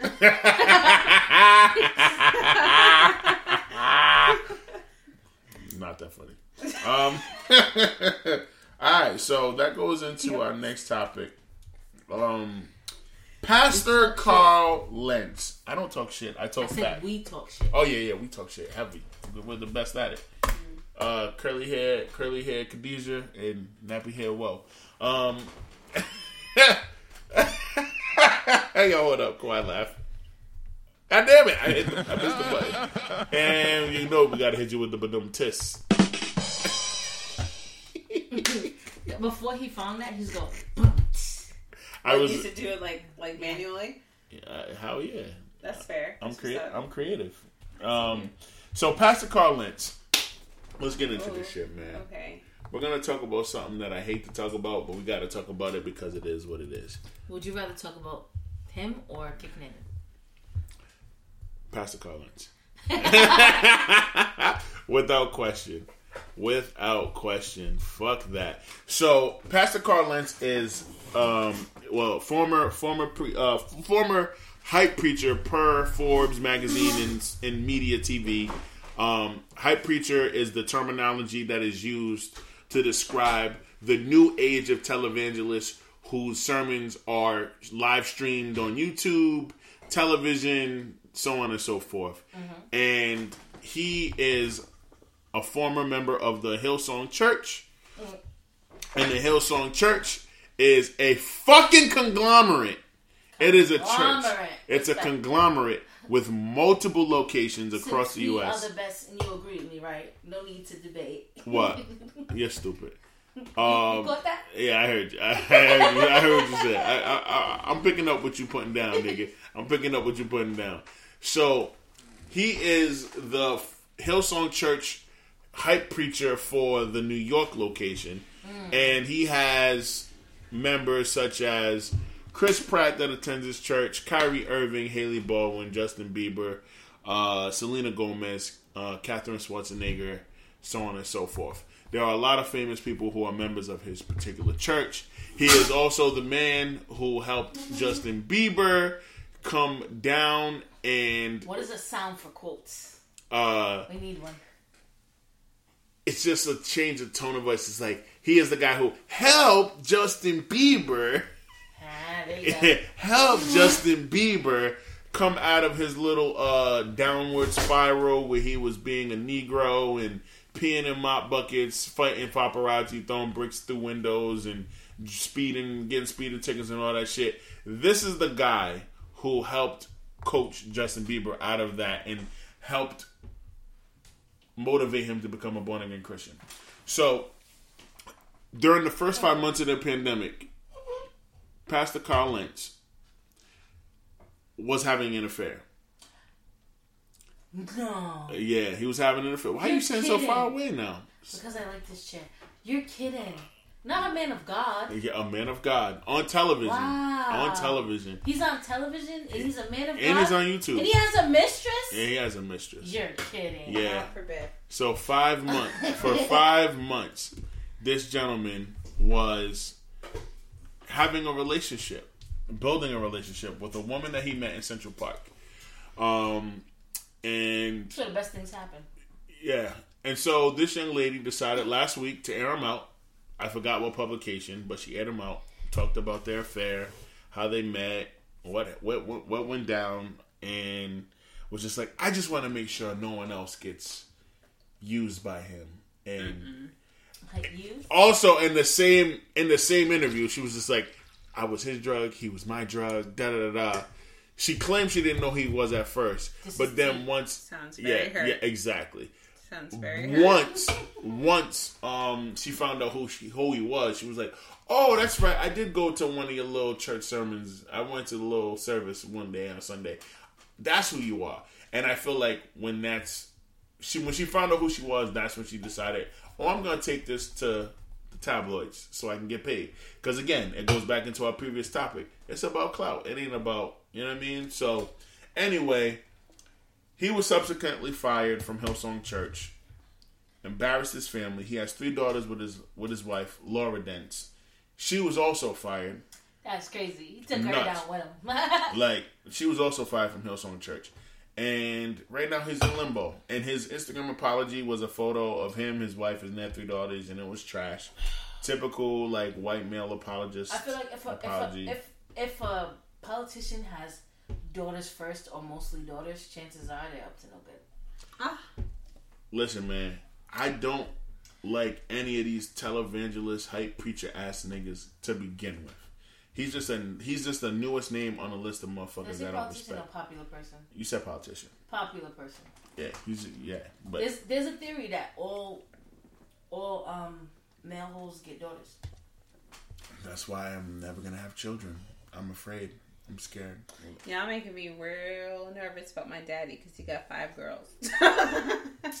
Your daddy Jamaican? I guess. Son ain't go hoe. Ah! But My dad um, got mostly girls. Don't be calling my daddy a hoe. No. I'm not calling him a hoe. That's what he was. My dad got mostly girls, and I know I know what's. what's I know what's. Can you pass me the bottle? Daddy and uncle hoes. I didn't know my uncle had an Instagram though. Nah, for cars? He got a whole Instagram. For cars? no bullshit. No. Shit. Well, her uncle is also my mechanic, my number one guy, and I need to call him because he gotta. I gotta call him about some body work. You that just needs to me back. Yeah, Oh, Wow. man, the family follows is a whole other, a whole other podcast. but anyway, fuck Pastor Carl Lentz. I'm glad he got caught. He's worth 1.7 million dollars. No pastor, no preacher, no fucking priest should ever be worth more than six figures. Like you are doing the work of God. Jesus was out here walking around turning seven pieces of fish and two loaves of bread, or seven loaves of bread and two pieces of fish into mad food so niggas can eat. And y'all out here taking all of that. You're taking the seven pieces of fish and the bread, or vice versa, seven pieces of bread and the fish, and you're eating all of that yourself, and you're giving them back the pieces that you had originally instead of duplicating that motherfucker. Hmm. Because you want to be rich, you want to be wealthy, you want to be powerful. Power, like power and, and fucking fame and clout again is like so seductive to these niggas. I, I just don't understand. Like Kenneth Copeland, the oldest, whitest, most wrinkliest, racist looking televangelist known to man. That nigga is worth six hundred million dollars. Six hundred million. He is a fucking TV pastor. I just mentioned earlier, Jesus tore that temple up when he found out that these niggas was worshiping the gold calf. He tore it up. He flipped the altar upside down, started slapping bitches. Oh my god! Fuck you, Mary Magdalene. Whiling. Whiling. Kawhi laugh. You went from biblical to insane. He teed off on everybody. And these niggas is out here. TD Jakes is worth 30 million. For what though?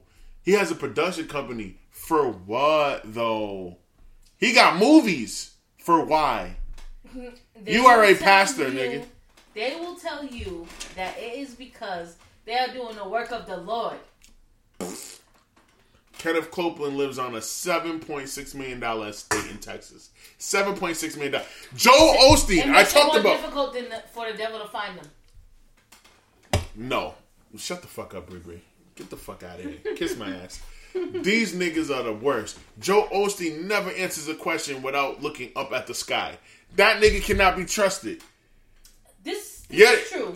Ask me a question. Any question. Ask me a stupid ass. It doesn't matter. Ask me a question. I'm Joel Osteen. I don't know if I have questions for you. Ask me a question. I'm Joel Osteen. Bree, ask me a question.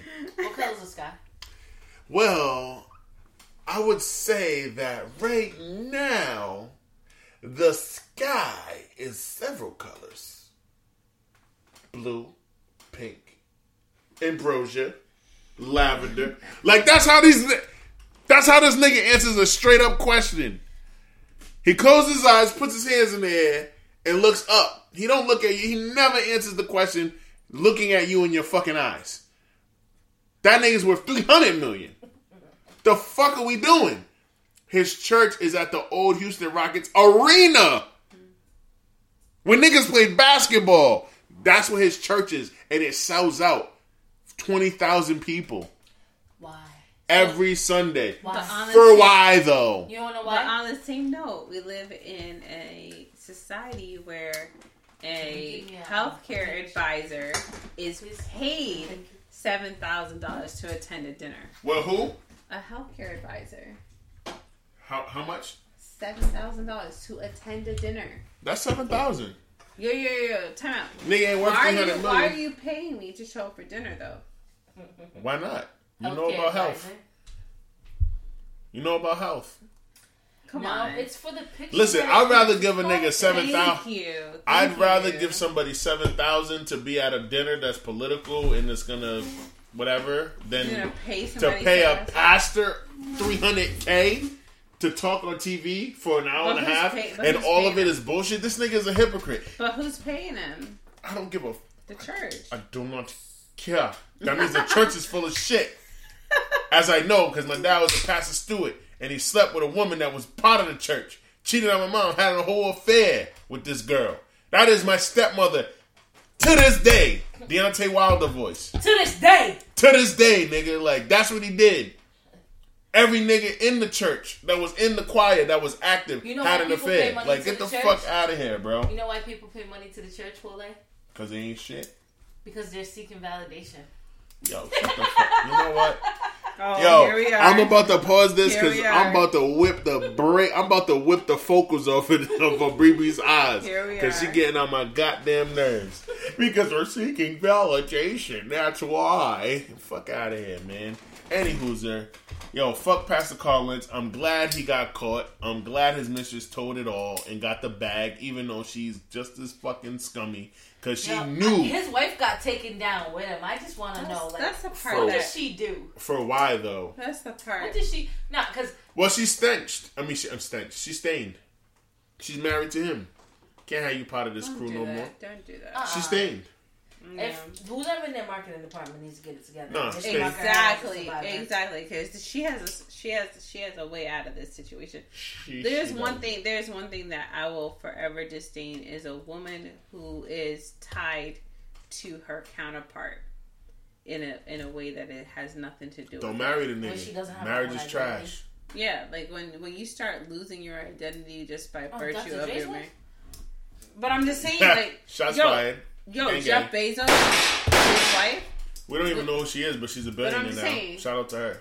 But I'm just saying, like, it's it's unfortunate. Like like when Harry and Meghan Markle got married, right? Like people forgot that Meghan Markle had her own life. Her own career, her own Like money. she had her. Own, right, that's what I'm saying. It's like she didn't marry him because She's been on TV since she was like twelve. exactly. But I mean, like, Oh, Meghan Markle. Yeah, She was on um remember they used to do um the the Nick News at Night with Linda Linda um Lori Beth Lindbergh. no Linda it was Oh. the actual real news. It was with Linda Oh. Northup or something like that. I mean that's It the don't thing. Like people people forget real quick what women were before they got married. The moment you get married, all of a sudden your identity gets I don't. conflated. Forget, I don't forget Come on, if you was already famous before, like Prince Andrew or Elba's Harry wife or is a bad chick. You Huh? think anybody's Who's talking about her? Idris who? Elba. Yo, she's bad. Yo, anybody talk about? Yeah, she's like what she- Ethiopian or something too. She's anybody talk about what she do since she married Idris? No, legit. We don't talk about the wives of niggas who are famous anyway, or the men who are husbands of women that are famous. We don't. We talk about the men. We talk about Viola Davis's husband. No, Do you know how many people got married? Uh, how got mad? How many people got mad about? Did we talk Tori- about Denzel's wife? No. Yes, we do. What's Denzel's wife's name? I don't know. Denzel's That's what I was thought. Famous before she met. But that's what I'm just saying. Like the point. But we don't is, talk about her. Tori Topanga. Do you I'm know saying how many it. people got mad when the girl who played Topanga? Married a regular Married a nigga regular who was a nigga? CPA. Yo, everybody knows that nigga's name though. Everybody, and he's nothing like legit. But it just Elba They go- marries like a legit bad chick, and nobody knows her You call name. that man nothing. He, he is. Yo, he look like a nigga that you would see at Trader Joe's Oh, why you in aisle three. Why you call that man nothing? Cause he ain't. He's just a CPA, nigga. He's a regular right. dude, But I'm bruh. just saying. But I you swear have- to God, you saw that nigga at Whole Foods on the east side, the other I one, don't. the I don't one mean in the he's. back, I don't mean by, he's by the nothing. boulevard. You talking about the one in freaking uh you're wild. Yo, yeah, I you saw that. You Yeah. saw that The nigga at the that one. Yeah, you saw that nigga over there. That's the one he was at. He's a regular. He's I, a I didn't, I didn't mean to call him nothing, but I'm saying in comparison, You, you did. You meant everybody knows who Tori Topanga's baby daddy is. Tori Topanga. Nobody know who Idris Elba's wife is, and she's bad. Like But she's what does about she that do shit. though? Like she's like a philanthropist. She's an attorney. She's like she does she does mad shit. Like she's she's about that life. But I don't. I mean, I, I love Idris, but I don't care that much.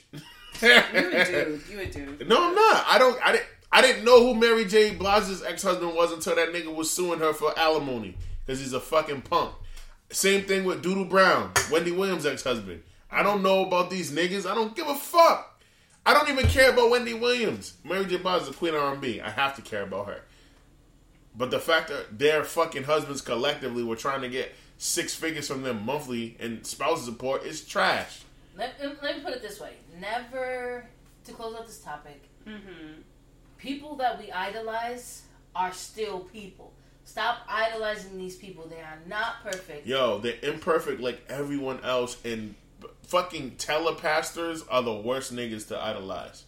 They are the hey, hey, hey, fucking put some respect on their name. They're called televangelists. Televangelists, telepastors, hype preachers, they're all trash. There's no reason why any pastor alive, who a nigga who's supposed to spread faith, inspire faith, and motivate people who believe in a higher power, should have his own television production company. It makes no sense. Jesus would would fight all of these niggas. He would give all these niggas a film and he would win because he's Jesus.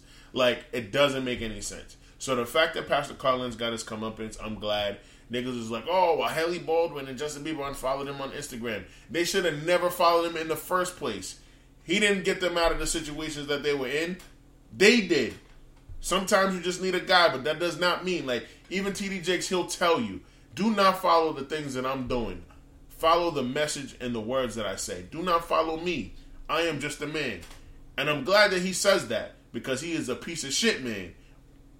But he tells his followers not to follow the messenger, follow the message, and that's all I have to say on that. That's the equivalent to parents saying, "Do as I say and not as I do." It's never gonna happen. Of course, with niggas who don't want to do it. No, it's never gonna happen. Yeah. Um, we got two more. So, new music. Real quick, lighten things up. Two Chainz dropped a new album. It's called So Help Me God. I got through 89% of the album. The album is fire. Two Chainz always does something to me that no other rapper can, and that is get a motherfucker turned up. I was writing on loose leaf paper four hours ago, and I turned on this album, and I stopped writing on the loose leaf because I thought it was for squares, and I wanted to sell coke for six hours. That's what that's what Two Chainz does to me. Waha, Quila. That's what Two Chainz Yo, does I to me. can't. Yo, Um, Goodie Mob also dropped the album called Survival Kit. We're gonna have NBA YoungBoy also dropped the album. I, I forgot what his album Future and Lil Uzi also dropped an album. Future and Lil Uzi, yes, there's a joint album. There's a lot of music that came out today, so we're gonna have to listen to some shit over the next six days and come back because next week Bree Bree's two year anniversary on the pod. We gonna celebrate. Mm mm. Gang gang, gunshots. Hey, what we gonna celebrate next week? Bree Bree. What we gonna celebrate next week, huh? Bree Bree. Bree Bree. Woo! You're dumb. Yo, it is what it is. What we gonna celebrate next week? Bree Bree. Bree Bree, Bree Bree, Bree Bree. I forgot what this one does. What's this one do? Alright, that's not the one that I wanted. But anyway, uh, what's this one? Now, when you yell at me, it makes me nervous. No, not that And when I get nervous, I get scared. I love this one. And when motherfuckers get scared, that's when motherfuckers accidentally get shot. What's this one though? Yo, The thing go. "Grah!"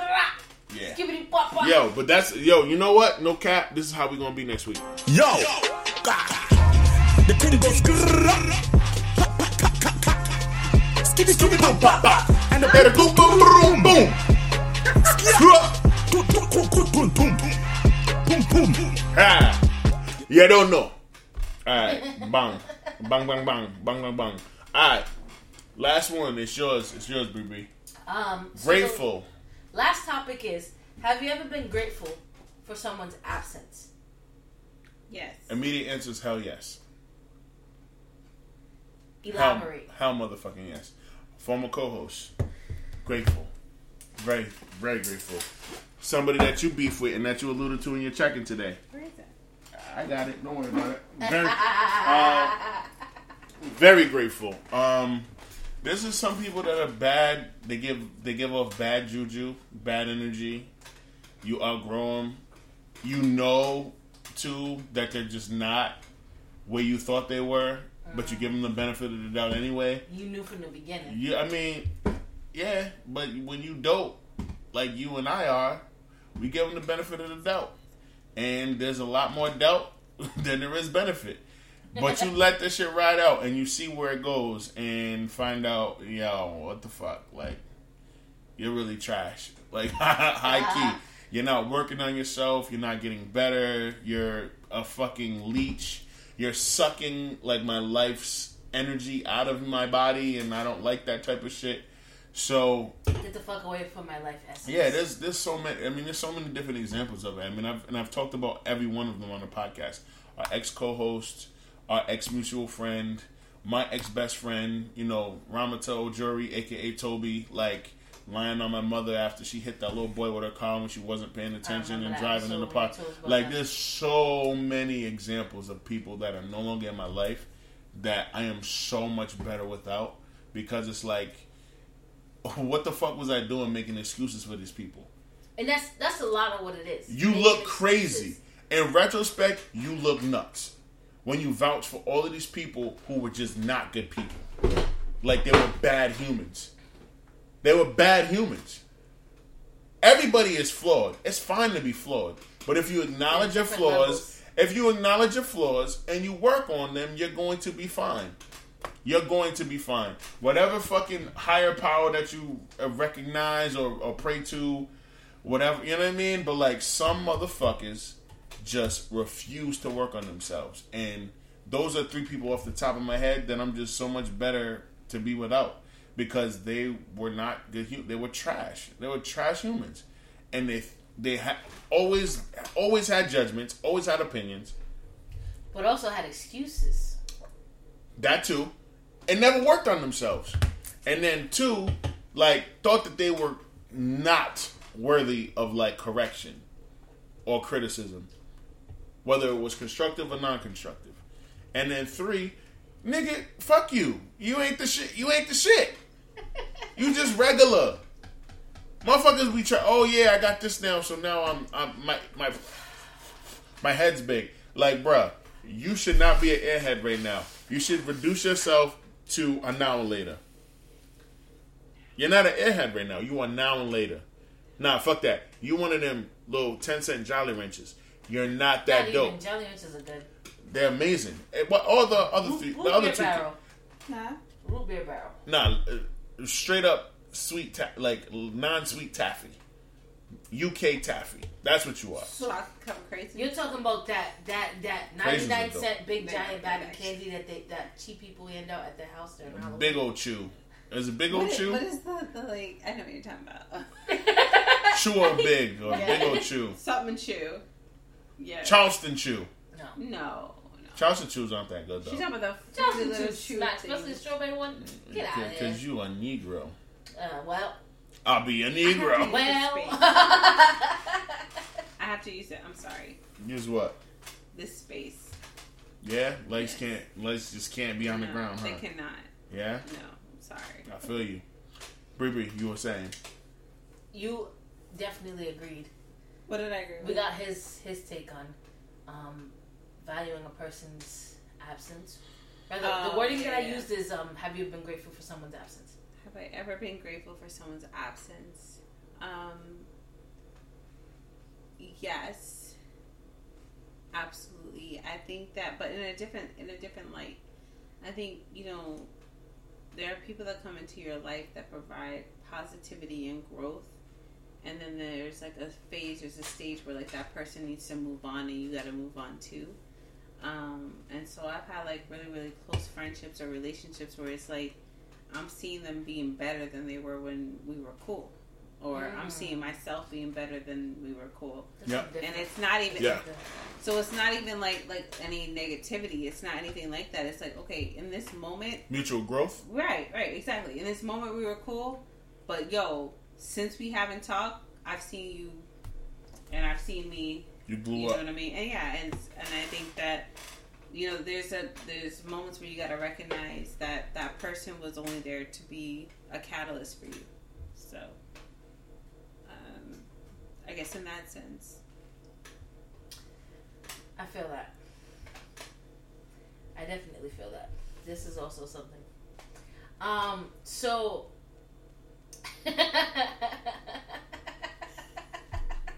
So, um, the reason why I say this is because I think everything where where we are supposed to be at any given point. And when I think about the past couple weeks of my life, Uh-oh. um, the past couple Whoa. months of my life. I think about people who I am so much better off without, Yes. and I thought that their presence was going to be a benefit. Their presence was going to be something that was missed, and I'm not gonna lie. At the beginning, it was something that was missed, mm-hmm. but then, as I tend to like, the more and more time goes by, it's like, oh wow, this is not a weight of weight for me anymore. right, right. This is not this is not something that is weighing me down. But also, you know, it's not something that I you know how sometimes you are around someone so much that you start to derive your self value from your interaction. So like right, right. every week I talk to this many people. This is one of the people I talk to every week. You know what I mean? Every week I, uh, every month I interact with people. These are one of the people I interact with, and you start to realize your own power in in what you can do on your own. Right, right. when I think about get this out of here. Um,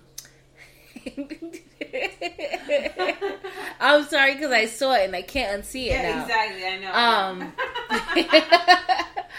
when I think can, you can be laughing about the next topic while you're in the middle of this topic. when I when I think about it, like I I definitely believe in like energies and the energies that people bring to spaces and things like that. And I think many times when I when I encounter a negative energy, I'm like, how can I turn this negative energy into a positive energy and I make it a project? That's too. That's too much energy to even do that. You're right. I hear you. I hear you. Yeah. And then when that negative energy isn't around, for better or for worse, it's like, oh, Right. my shoulders feel lighter. right. my back feels lighter. I'm not carrying so much on me for hoping to help you to change to be a better person. It, the thing about it is like as a human being, we value moments. We value vulnerability. We value um, time. And so the thing is like like I have childhood friends I don't talk to anymore. And people think like I have an issue with that person. I don't have an issue with that person. I just don't miss them in my life. You get what I'm saying? Like I don't have to have an issue with you. I just recognize that at this stage of my life, you neither add or subtract. You know what I'm saying? And I think that, you know, it's something that you learn as you grow. It's something that you grow into. It's like, yo, like, it, I don't have to be mad at you. There doesn't have to be a fallout. There's got to be, there doesn't have to be any kind of like, you just, at this moment in my life, you neither add or subtract. And I'm about people adding. Yeah, well, here's my perspective, and I don't know. I, I told Wole this, but in our lifetimes, our our lives are like a story. We're the protagonists. Uh-huh. Everyone else is like guest characters, right. right? But we're Right. also guest characters in other people's stories. Some people last the whole story. Some some people come in and out. Some people last the whole story. Right. Some people have those peak guest appearances.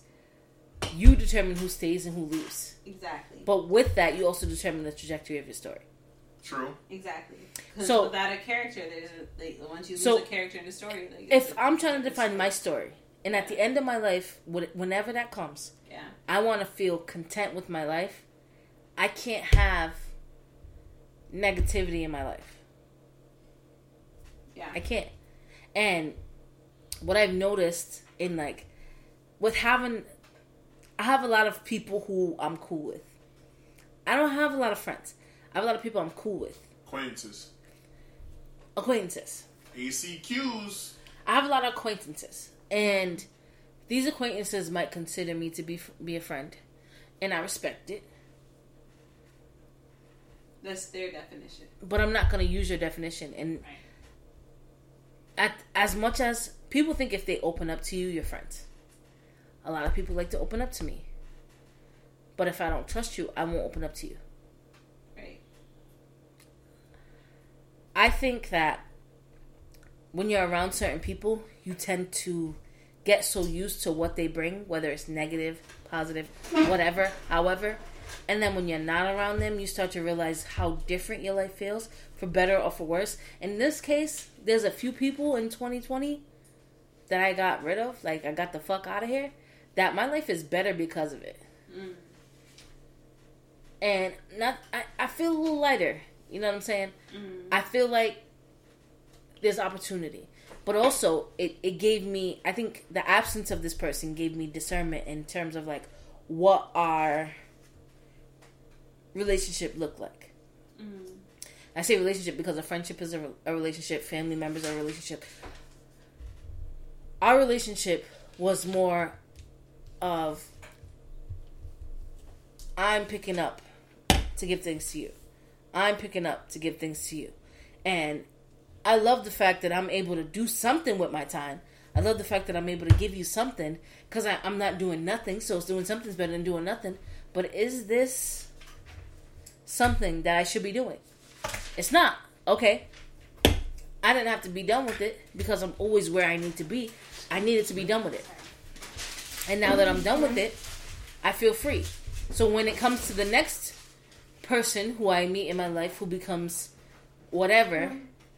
I now have that experience to give me that level of discernment so that I recognize mm-hmm. what level they mm-hmm. need to stay at.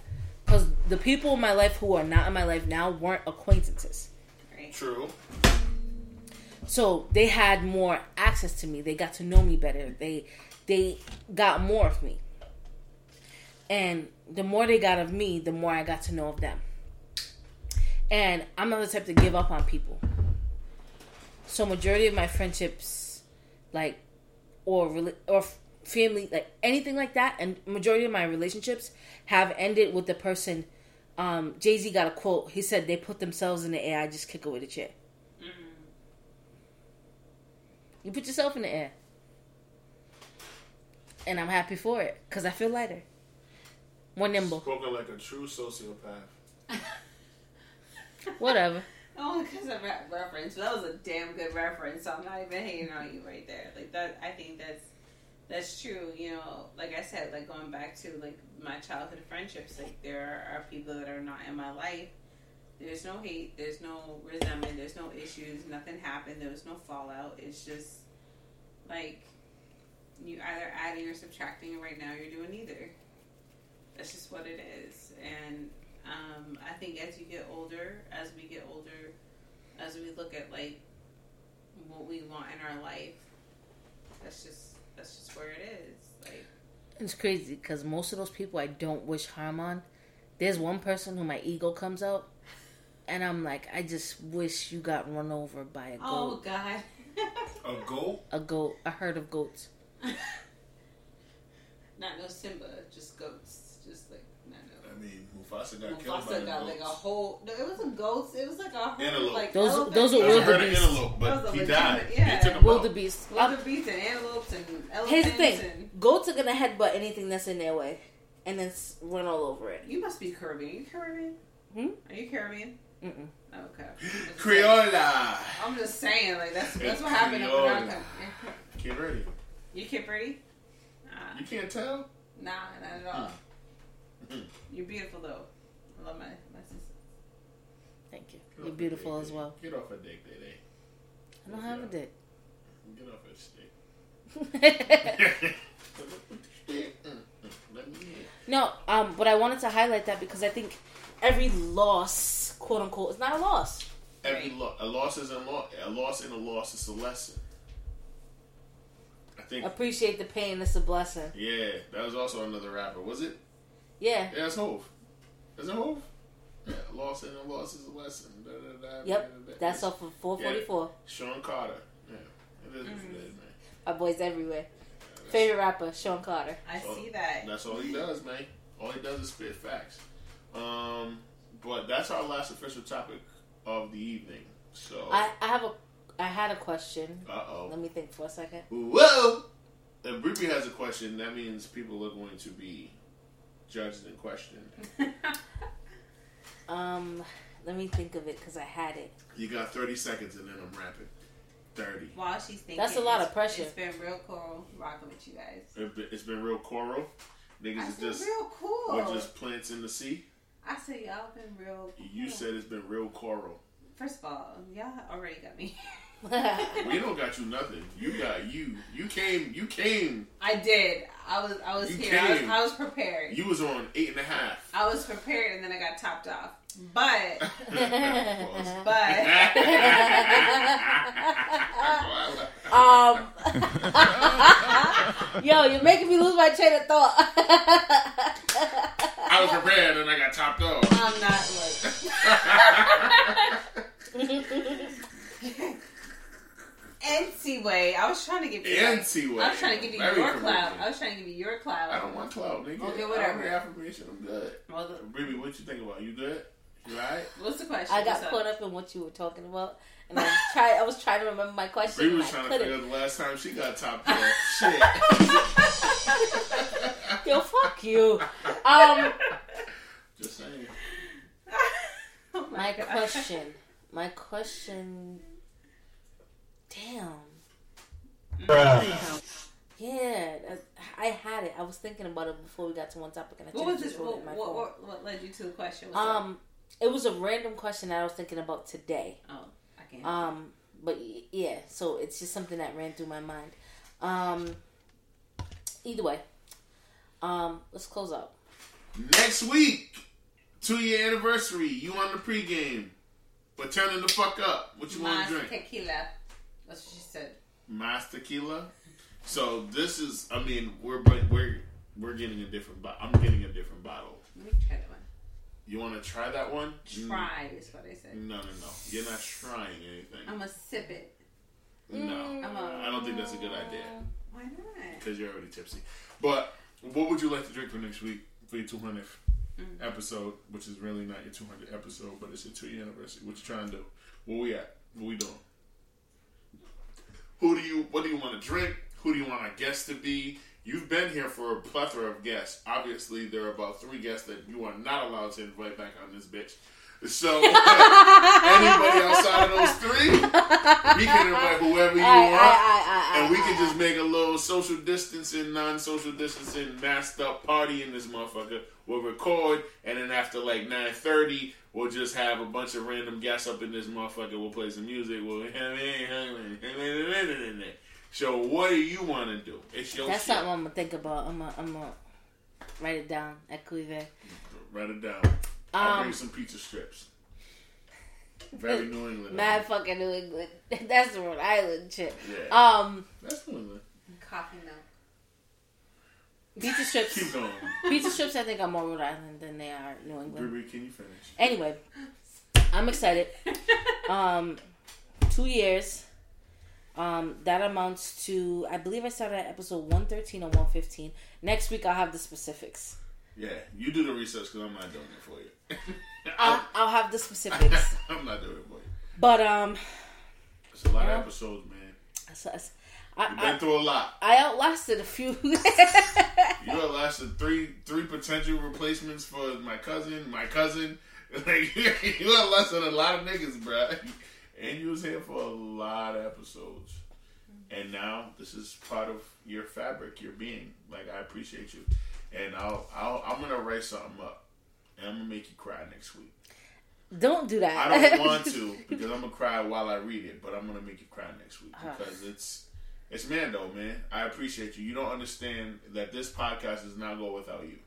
And I've reminded you of that and I've told you that several times, but I don't think it registers because you feel like you probably feel subconsciously like I still make decisions without you. But I'm making I've been making a concerted effort to make sure I recognize that. to conclude to include you in every decision that's made. I recognize that. because you are as much of the pregame podcast as I am. So, yeah, man. Next week we'll celebrate, we'll cry, we'll hug, we'll fuck, and we'll have random motherfuckers over here to celebrate with us. Yeah, I gotta think of who, who we who we gonna have over here. There's some people that you think I might invite that I won't invite, but we'll get to that. I mean, you know that you can't invite them because it's gonna be. I'm gonna have to knuckle knuckle up with a nigga on 243 Smith Street, Cranston, and get arrested by the Crampo. But You want to get hit with something? what with a bottle? Don't make that face. They can't hear us. Say the words. Use the words. Khadijah, this is the shit that I be talking about. Anyway, we're not living a single anymore. Anyway, so Sign off. um, Sign this has been the pregame podcast. Episode 197. As always, tell a friend to tell a friend to tell their mother, so everybody hears about it Stay and goes on and listens. Cause she a thug and she don't play no game and she knocks bitches out. For fun, I don't know what he's talking about. For fun, Um, both shoulders lifted up. I'm offended. I'm ready to go. Make sure that y'all know all you little skeezers that be trying to, you know what I mean, talk shit about my homegirl. She she does this. She does this for real. She was LL Cool J's granddaughter in a past life, and we know that he knocked his mama out. So she gonna knock your bitch ass out I'm retired. as she rubs her mouth when it's wide open. Oh man, she's trying to get topped off. Anyway, my name is Wole Kimmy. Special shout out to our special guest, Kim E. Kim E. Appreciate you, darling. You're you did great. You did fantastic. Thank you. Couldn't te- couldn't even tell that you was on the radio before this. Um, we're signing off. Episode one eighty seven. Until next week. Love you guys. Ciao.